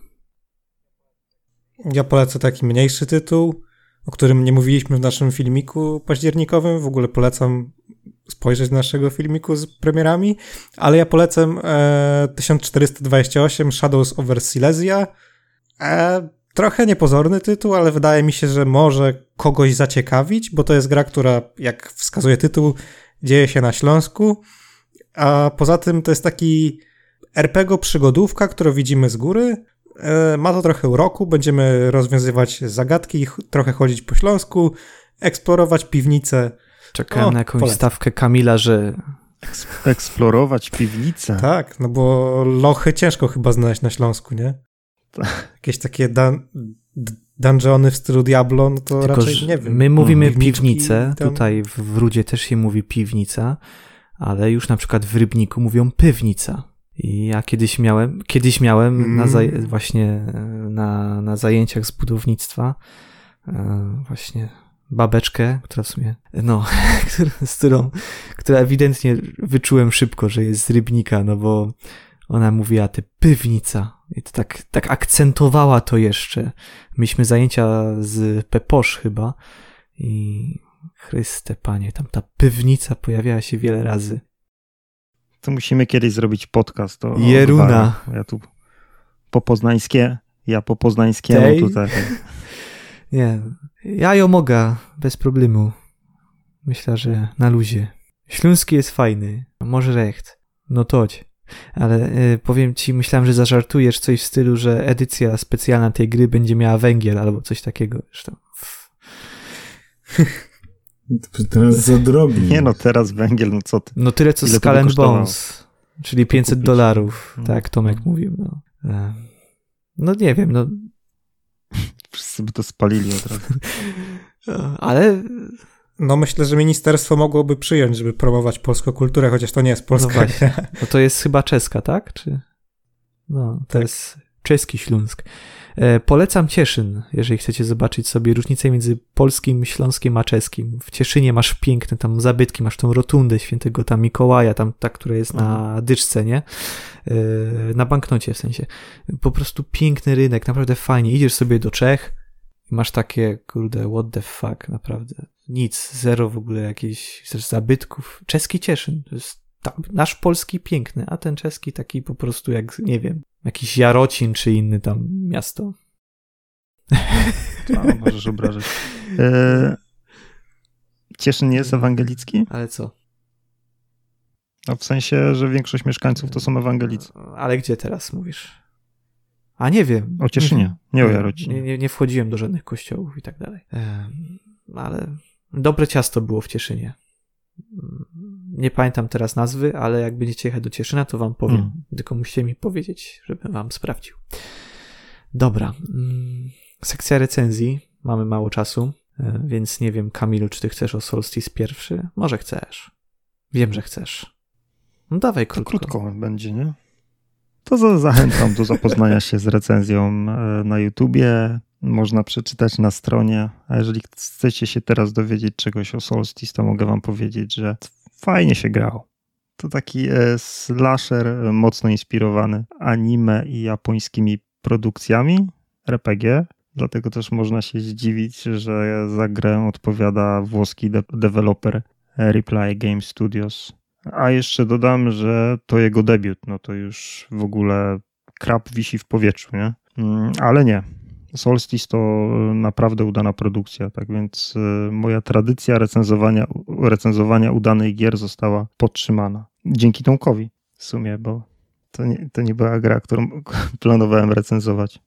Akcja rozgrywa się w fantastycznym takim świecie w mieście Ilden, które zostało opanowane przez potwory wydostające się z takiej wielkiej wyrwy w niebie jakby to, to jest określane za zasłony się przedostały e, do naszego świata. Mm, my wcielamy się w chimerę, czyli w takiego hybrydowego wojownika, e, który jest zrodzony z dwóch dusz. Te dusze to są siostry, mm, Braja oraz Lud. Pierwsza to postać, e, którą sterujemy przez większość gry, a druga to jest takie ciało astralne, mm, które wbrew pozorom też potrafi się przydać w walce. Mm, nasze wojowniczki zostają wysłane z misją uratowania miasta spustoszonego przez upiory. A, a przy okazji mogą się również dowiedzieć tak naprawdę, e, kto albo co stoi za tragedią e, mieszkańców tego miasta. Takim głównym, najważniejszym elementem e, wyróżniającym Solstice na tle innych slasherów jest system sterowania jednocześnie dwiema postaciami.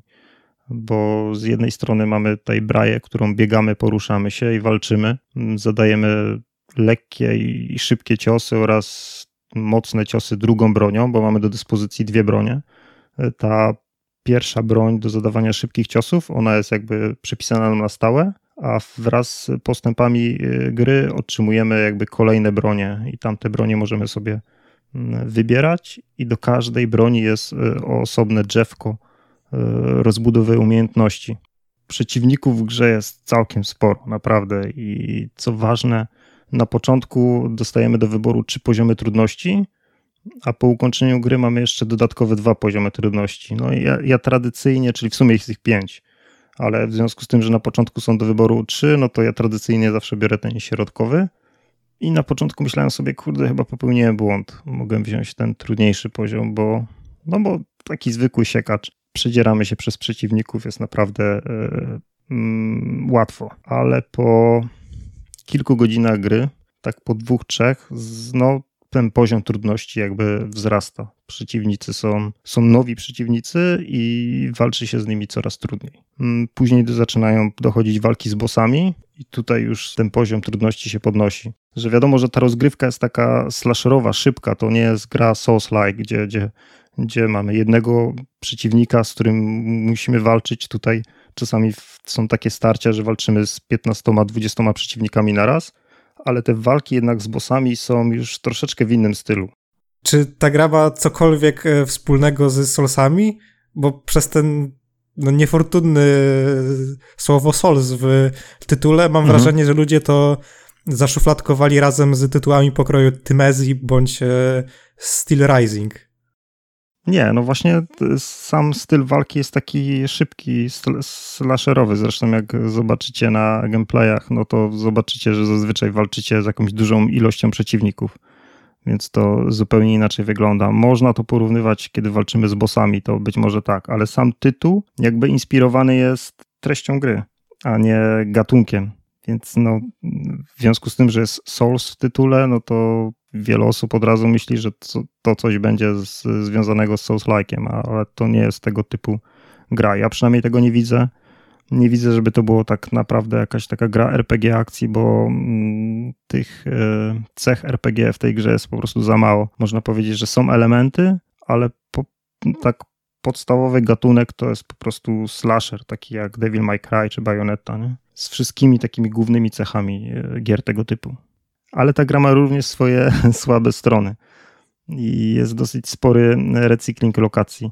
I to w tej grze chyba najbardziej mnie denerwowało, bo pomimo tego, że oprawa jest fajna, lokacje są ciekawe, to no, mamy czasami wrażenie, że kurde, ja mówię, dlaczego mam wrażenie, że ja ciągle jestem w tym samym miejscu, że ciągle jestem koło, tego same, koło tej samej bramy, że ciągle jestem, przedzieram się przez te same korytarze, że jednak jest tu tutaj spory problem tego, że często wydaje nam się, że, że przed chwilą tu już przecież byłem, co ja wróciłem znowu w to samo miejsce, no ten recykling jest dosyć e, denerwujący i, i, chyba w ten sposób jakby dostrzega się budżetowość tej gry, ale sama jakość wykonania jest jak najbardziej na plus i technicznie działa bez zarzutu.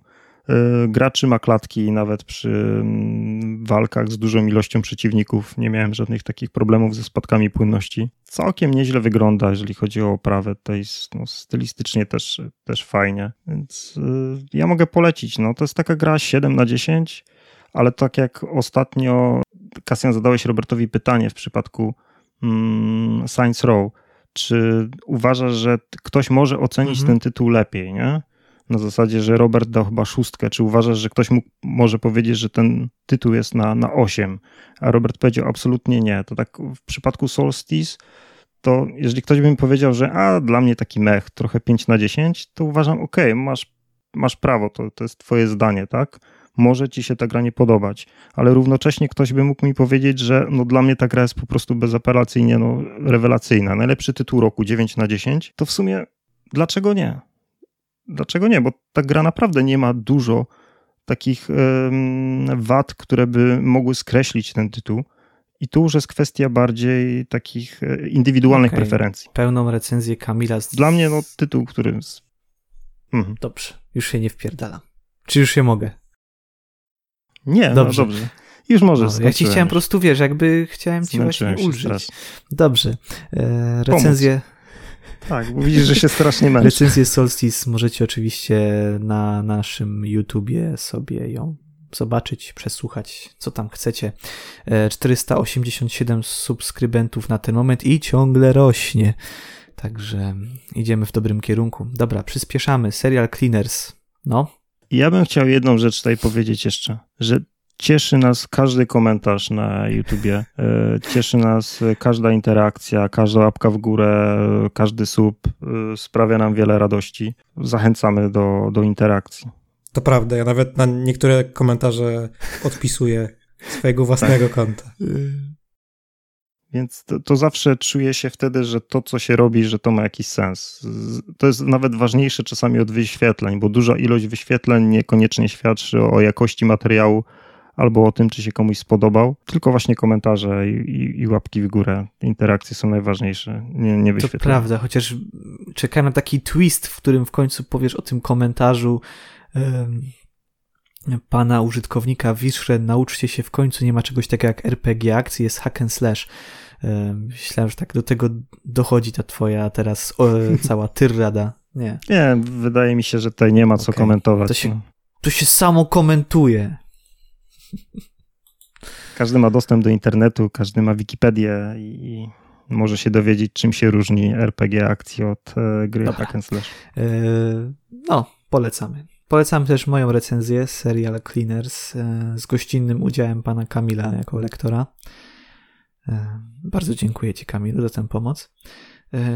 Nie wiem, czy. Proszę bardzo. Cięż, ciężko było. Wiem, że. A teraz pytanie, czy graliście w. A Ale nie, dobry tekst, dobry tekst. To ci muszę pochwalić, wiesz, naprawdę byłem zaskoczony, że fajnie, fajnie się nawet czytało. Tylko wiesz, zrobiłem tą recenzję z doskoku i jak słucham siebie, to tak jakby każdy akapit czytał inny Kamil. Nie wiem, czy wy też to słyszycie, mam Nie. nadzieję, że nie. Nie. Norm, tak jakby i trochę inna barwa głosu, i zupełnie jakby takie wejście z doskoku, tak jakby każdy akapit był, był nagrywany oddzielnie i to ja to słyszę na przykład, nie? Ale to dobrze, jeżeli nikt inny tego nie słyszy, to, to jestem zadowolony. E, Nie wiem, czy graliście w pierwsze serial Cleaners. E, Jak wiedziałem o tym, że e, jest szansa dostać klucz, no to sobie przypomniałem pierwszą część. O mój Boże. Spoko stylistyka, fajna gra, ale strasznie frustrująca. No i chyba sobie autorzy też może wzięli do serca jakieś uwagi graczy, bo nie dość, że mm, z jednego sprzątacza zbrodni zrobiło się czterech, mm, zrobiło się troszkę prościej w gameplayu, bo jest system save'ów, ba, nawet checkpointów, e, no to gra się lepiej. Jest czwórka bohaterów, jest Sylwester, fabularnie tak to jest powiązane, że e, bohaterowie spotykają się właśnie mm, na Sylwestra i wspominają stare dzieje. E, Wszyscy są właśnie tymi sprzątaczami zbrodni i pierwszy rozdział zaczyna się od tego, jak oni się w ogóle poznali. W sensie jak Bob poznawał e, trójkę pozostałych bohaterów. Bob to jest ten z pierwszej części, ten wąsacz. Tylko już e, troszkę siwych włosów mu przybyło na głowie. No i tak ta fabuła właśnie łączy retrospekcję cały czas z tym Sylwestrem, czyli jest jakiś dialog podczas tego Sylwestra, jest misja, która się dzieje parę lat wcześniej, znowu jest du- tam pogawędka i tak dalej. E, No, nie możemy wybierać bohaterów. Jakby to fabularnie jest nam narzucone, że dany bohater jest w tej misji i koniec kropka. Czasami są misje, gdzie pojawia się dwójka bohaterów. E, No ale to jakby tych misji jest znacznie mniej. I każdy, z każdym, każdy ten bohater y, ma troszkę inne możliwości. Inaczej wygląda też sama misja. Inaczej są zaprojektowane lokacje. Bo Bob jest taki powiedzmy najbardziej zróżnicowany, e, ale już inaczej gra się Lati, która na przykład potrafi przeskakiwać przez przeszkody. E, Chyba jest nawet troszkę szybsza, także może jakby spieprzyć przed policjantami znacznie prościej. Mm, Viper to z kolei ona tam ma takie możliwości hakowania i, i tutaj może po prostu znacznie w łatwiejszy sposób e, jakby grać na nerwach policjantom, no bo ona na przykład y, otworzy sobie jakieś drzwi albo sobie tam, nie wiem, włączy jakieś, e, jakieś urządzenie, gdzie normalnie musisz podejść i włączyć to urządzenie, a ona to sobie zrobi zdalnie z komputerkiem. E, no i Psycho, który ćwiartuje zwłoki, tam jest taka mechanika, że jak on na przykład zobaczy go policjant, a ty jesteś przy tych zwłokach, no to jak mm, naciśniesz klawisz odpowiadający za piłę mechaniczną, to ten policjant mdleje tak to zrobili, że on po prostu mdleje i ty wtedy możesz się tym obronić, że on cię nie złapie, bo on zemdleje i ty na przykład tego potem policjanta możesz schować i zamknąć e, w jakimś tam, nie wiem, w toalecie czy w czymś i on już potem do misji nie wraca. Także on na przykład jest w stanie w jakiś sposób eliminować tych policjantów. Roz... Ale przeżył też, nie? To w sumie sukces dla Znaczy, policjanta. no wiesz co, no ci policjanci zawsze żyją, no jakby, wiesz, ich nie zabijasz, nie? Także tego po prostu jakby eliminujesz, nokautujesz i, i, i sobie czyścisz mapę, mhm. to masz łatwiej. Mm, no ale z drugiej strony na przykład Psycho jest trochę wolniejszy, no i no i też ma takie te misje, inaczej też te, inaczej też te lokacje. Widać to było, że oni tak projektowali te poziomy, żeby wykorzystywać naturalne zdolności tych bohaterów. Więc to wszystko ma ze sobą jakiś tam ciąg. Mm, mimo wszystko żałuję tego, że po zakończeniu gry nie masz możliwości wrócenia do misji, powiedzmy, w połowie kampanii. No i na przykład nie ma takich wyzwań. Ja bym z chęcią zobaczył na przykład takie wyzwanie, że masz misję, w której masz, e, wiesz, przeszkody od innej zupełnie, innego zupełnie bohatera i teraz próbujesz się w tym odnaleźć. No, mogłoby to być ciekawe, tak? Też pokazanie tego, jak w sumie twórcy e, wykonali fajną pracę w dostarczeniu tych lokacji właśnie pod te, pod te osoby i wiesz, jakby mm, to by mi się strasznie podobało. No ale nie ma tego. E, myślę, że gra jest znacznie bardziej przystępniejsza, więc jeżeli ktoś się odbił od pierwszego seria Cleanera, no to, jak najbardziej w serial Cleaner sobie poradzi. Lepszy jeszcze styl graficzny. No tam przeszliśmy z 2D do 3D, ale też mm, takiego trochę low poly, chociaż low poly było też w jedynce, pomieszane z street artem i takim postmodernizmem w sumie, no chyba tak by to trzeba było nazwać. Chyba nawet twórcy też tak to nazwali. Mm, jest szaro, buro czasami, jest kolorowo, e, głównie w misjach Boba, bo tam ta retrospekcja też, e, że tak powiem, nie tylko wraca do lat 90., tylko jeszcze wcześniej. Gra mi się podobała. Polecam jak najbardziej. Nie zmęczycie się gameplayem, macie jakieś 8, 9 godzin, 10 naprawdę dobrej gry. Ja od siebie polecam i e, fajnie widzieć, że, że, że studio Draw Distance znowu wysmażyło takiego zjadliwego indyczka. E, Za ile ona teraz A nie wiem, nie wiem, czy jest w ogóle napisane. Pewnie gdzieś tam jest w czeluściach a no, bo to jeszcze. Debiutuje 22, czyli no, już raczej nie zdążysz, Kamil. E, tak, czyli jutro. Nie, nie, jeżeli. Tak to, tak to jest, jak się z recenzentem i się wszystko dostaje za darmo, to się nawet nie wie, ile gry kosztuje. Tak to można żyć. Mm, no nie prowokuj, żeby sobie przypomniał jedną rzecz, jak jeden recenzent narzekał, a nieważne. E, pozdrawiamy wszystkich recenzentów gier. Dobra, macie jakieś pytania do Serial Cleaners, czy nie? Chyba nie, ale zachęciło mnie to, że jest prościej. Bo jedynka słyszałem, że jednak była dosyć frustrująca z tym poziomem trudności.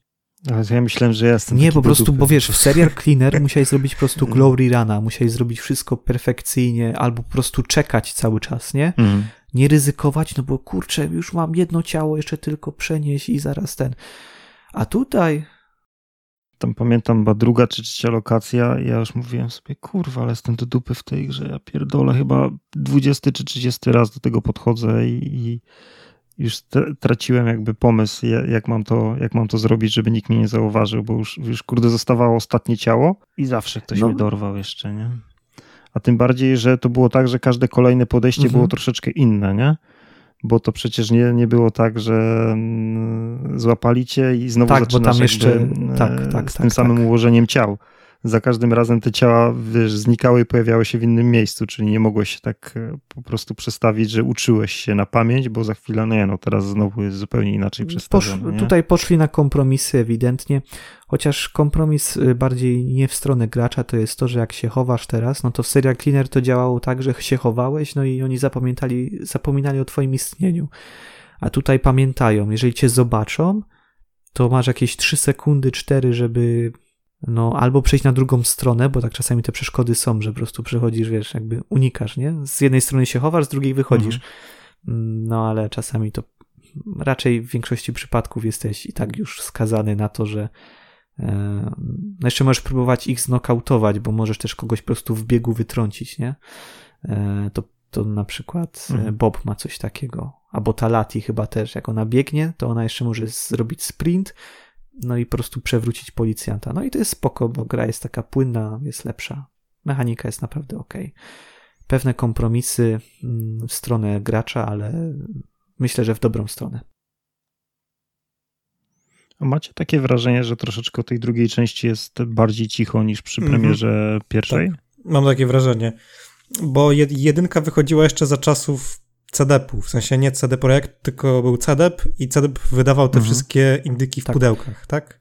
To było od CDP-u? Tak, Clubbat, nie no, czekaj, mhm. możliwe. Na pewno też y, pomogło Serial Cleaner... Jeśli nie od CDP-u, to od Techlandu. I bo oni wtedy te wszystkie polskie indyki, one wychodziły w pudełkach, nie? I można sobie było normalnie w sklepie kupić, w sensie w sklepie w Empiku czy coś i była trochę większa promocja ich. A teraz twórcy, mam wrażenie, że muszą reklamować się na własną rękę. I nie zawsze mają taką siłę przebicia, jak miał e, wydawca. Poza tym Serial Cleaner był jeszcze w Early Accessie, także tam był też taki moment, gdzie ta gra mogła trochę zyskiwać, bo pamiętam, że ja ogrywałem wersję Early Access, zapomniałem o niej na parę lat, a recenzję już chyba robił Kuba albo Damian, albo obydwaj. Kurde, nie wiem, czy Techland, wydawnictwo Techland. był wydawnictwem. Techland, no Techland? No, ale to był wtedy taki okres, gdzie CD i Techland, te wszystkie polskie No, przecież Layers wydawali. of Fear też chyba wychodziło od Techlandu. Tak, też było w pudełku. No i wiesz, od razu w mediach społecznościowych każdy chciał mhm. dostać e, płytkę. Regalia A też była w pudełku. E, zresztą, CD, zresztą Techland wtedy robił dziwne ruchy, bo e, Homeworlda, Deserts of Karak wydali jako jedyny wydawca w wersji pudełkowej to jest ewenement na skalę światową był, że oni wygrali. Hmm. Tylko, że strategie mają się w Polsce dobrze, nie? No, Cenega wydaje parę razy Men of War'a, no tak. gdzie, gdy pomyślałbyś, kurde, Men of War, co to jest w ogóle, nie? Wy w trójkę nawet nie graliście chyba pół godziny w, razem w Men of War'a, a na przykład Cenega wydaje te Men of War'y e, na potęgę, nie? W kolejnych edycjach jakiś tam. Widocznie to się sprzedaje, no i i ja tam akurat Cenegę za to szanuję, bo Men of War to jest świetna seria. Mm, no ale to. No te kilka lat temu był taki okres właśnie wydawania indyków w pudełkach. Tak. Bitko przecież tak, chyba jeszcze było też. przez e, Techland, tak. nie? Tak, była jeszcze ta gra o bazie na Arktyce. Symetrii. Mhm. Symetry. Tak. Mhm. No dobra, no to takim ostatnim tytułem na dwie minuty yy, znaczy, żeby opowiedzieć o dwie, dwie minuty, bo to będzie recenzja taka kopia, nie kopia, e, raczej taki hołd e, dla Flatouta dwójki, czy też dla Flatouta Ultimate Carnage, czyli Trailout. E, firma Good Boys, oni chyba muszą być z Moskwy albo, albo z Mińska. Kto robi Ruska bohaterem w grze? Ale to... To jest gra, która po prostu jest momentami 1 do 1 Flatoutem 2, ale tak poważnie. Masa takich nawiązań do gier, nie tylko Flatouta, bo Big Smoke to był w GTA San Andreas chyba, nie? No to tu zrobili bardzo podobnego gościa do Big Smoke'a jako takiego bossa i nazwali go Big Cheese. Że napisali, że chłop się składa w 80% z sera. No i fajny, nie? Więc Trailout y, też mogę polecić, tylko że jest lepszy następca Flatouta i nazywa się Wreckfest i jest w Game Passie, ale jeżeli ktoś chce wrócić do 2010 roku poniekąd, e, zwłaszcza z modelem, e, z modelem jazdy, no to Trailout będzie dla niego. Wybuchy, kraksy, Flatout 2 na sterydach. To by się mogło nazywać Flatout 3. E, bo wiesz, No, już był no niestety. dlatego mówię, że to by się mogło nazywać Flatout 3, bo jakościowo nie jest źle. Model jazdy trochę jest taki skiepczony momentami. Momentami się tymi autami nie da jeździć. Nawet minigry skopiowali. No kręgle zrobili znowu, Darta. E, tylko, że w la- flataucie można było w każdym momencie wylecieć przez szybę. A tu nie, tu się musisz rozbić i dopiero wtedy wylatujesz. I wtedy jest taki moment, gdzie jest taka stop klatka i ta postać nie masz na nią kontroli w tych minigrach. To mnie strasznie też irytowało na przykład. A może Flotout został usunięty z Rosji, oni po prostu sobie stworzyli podróbkę, żeby mogli Powiem grać. ci, nawet jest taki voice acting po prostu tego Michalicza. On gada po prostu jak Rusek z angielskim akcentem. No po prostu Rusek to dubbingował. No Chryste Panie. y, Nawiązania do gier jest mnóstwo. Nawiązania do samego Flatouta. Przecież oni nawet kopiowali nie wiem, był taki chłop w Flataucie, przeciwnicy tam byli, nie? Tacy zawsze się tam nazywali jakoś. I praktycznie jeden do jeden go skopiowali. No, no nie wiem, no trochę inaczej mu twarz zrobili. Dali mu inne imię, inne nazwisko, no i masz teraz bossa w e, Trail Out.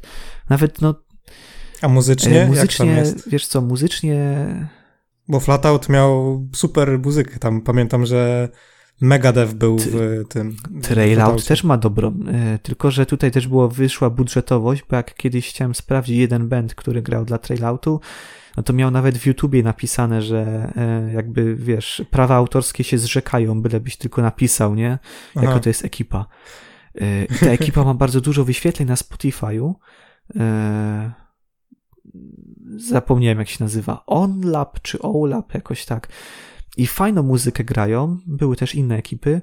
No ale to w, takim razie, no oni ich wzięli z dwóch powodów. Pierwszy taki, że brzmienie faktycznie przypomina nostalgicznie Flatouta. No a druga, że po prostu no copyright free i tak dalej jedziemy, nie? Y, Grę lubią gracze, bo jest 80% pozytywów. Mm, Także gracze mieli to gdzieś w dupie, że wiesz, tu jakaś trochę kopia, tu jakieś takie trochę naciągane. Y, Przecież nawet jedna z map, to tak jechałem i mówię, ty, chwila. Z tak, miałem takie, kurde, ja to, ja tu już gdzieś jeździłem, nie? Tylko, że Ruda Śląska, ja no, rajd Śląska, tak. No ale, ale ogólnie polecam, bo jeżeli jakby uważacie, nie wiem, że w Request nie jest dla was, no to Trail Out y, jak może się wam spodobać, jeśli lubiście Flatouta. Y, Optymalizacja, no też czasami się, ale, ale tragedii nie ma. Moja recenzja będzie, mm, bo jednak priorytety wzięły górę nad e, Serial Cleaners, także pewnie to się gdzieś koło siódemki zakręci. Muszę tak pomyśleć jeszcze. No, Say what? ale teraz say what do czego?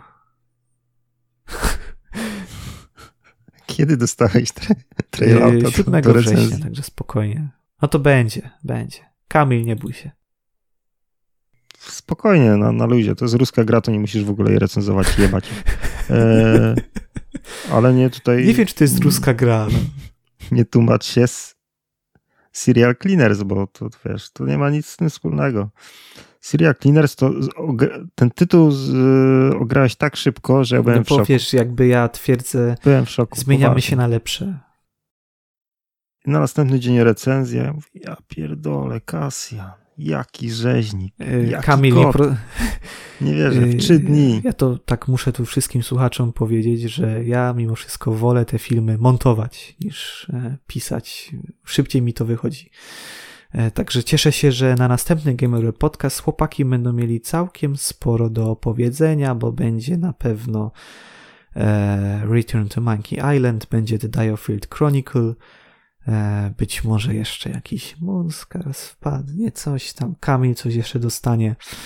Pewnie No, na następny podcast jeszcze może nie będzie tak tego dużo, bo prawdopodobnie to będzie gdzieś pierwsza połowa października. No, druga połowa października najbardziej obfituje w premiery i tam będziemy naprawdę mieli powody, żeby porozmawiać o, o kilku fajnych grach. Jak Scorn właśnie, jak e, Requiem. Co tam jeszcze wychodzi? No mnóstwo, większość No. gier. Call of Duty też Mario. pod koniec miesiąca, nie? Mountain Blade, The Valiant, także będzie sporo. No, Akurat o tym nie będę. Ale może ja. No, no. Zobaczymy. No nic. To był. A Nie, no bez przesady, nie starczy ci czasu. Co, już chcesz kończyć? Pół godziny po czasie, panie. Tomek już nawet może poszedł. Nie, jest, jest, jest. Tomek jest. jesteś? jeszcze jestem. jestem. Jestem dobra, Tak, no to żegnamy dobrze. się. Tomek i tak nam dał pół godziny więcej czasu, Przepraszamy. Ale no to i tak, i tak dobrze Tomek wiedział, że to się nie uda do dziesiątej. Dobrze. Mm, No ale nie, był fajny odcinek, dowiedzieliśmy się wielu dobrych rzeczy. To na koniec jeszcze takie pytanie do Tomka. E, Skoro Skull and Bones będzie kosztował 350 zł w wersji tam premium, to ile to będzie na Tomkowe? E, dwa. Nie pamiętam jaka to była wtedy waluta, ale Ty dwa masz płynny przelicznik, waluty. nie? W Tomkach. To- Dwie krowy. Dwie krowy? A nie, no to dwie dziesiąte krowy. Jak w krowach to dwie dziesiąte Okej. krowy. Dobra, no nic. A, a, a w śląskich to będą Dobrze, trzy tony to węgla. był 13 odcinek Gamer Podcast. E, na szczęście nie pechowy. Moimi gośćmi byli Kamil Kościelniak, Robert Heustowski Cześć. Na i razie. przepraszam cię, Tomaszu Piotrowski, że tak długo to trwało. Cześć, cześć. Cześć. Aha, ja nazywałem się Kasjan Nowak, tak w ogóle, nie? Czy nie mówiłem? Nie, nie mówiłeś, no to, ale to, możesz dodać. A ten, a, ten, a ten typ nazywał się Kasjan Nowak i było mu, ba, i było mu bardzo miło A czytała Krystyna. Czubówna. Dobra. Dobrej nocy. Yeah. Hej. O Boże. 3, 2, 1, stop.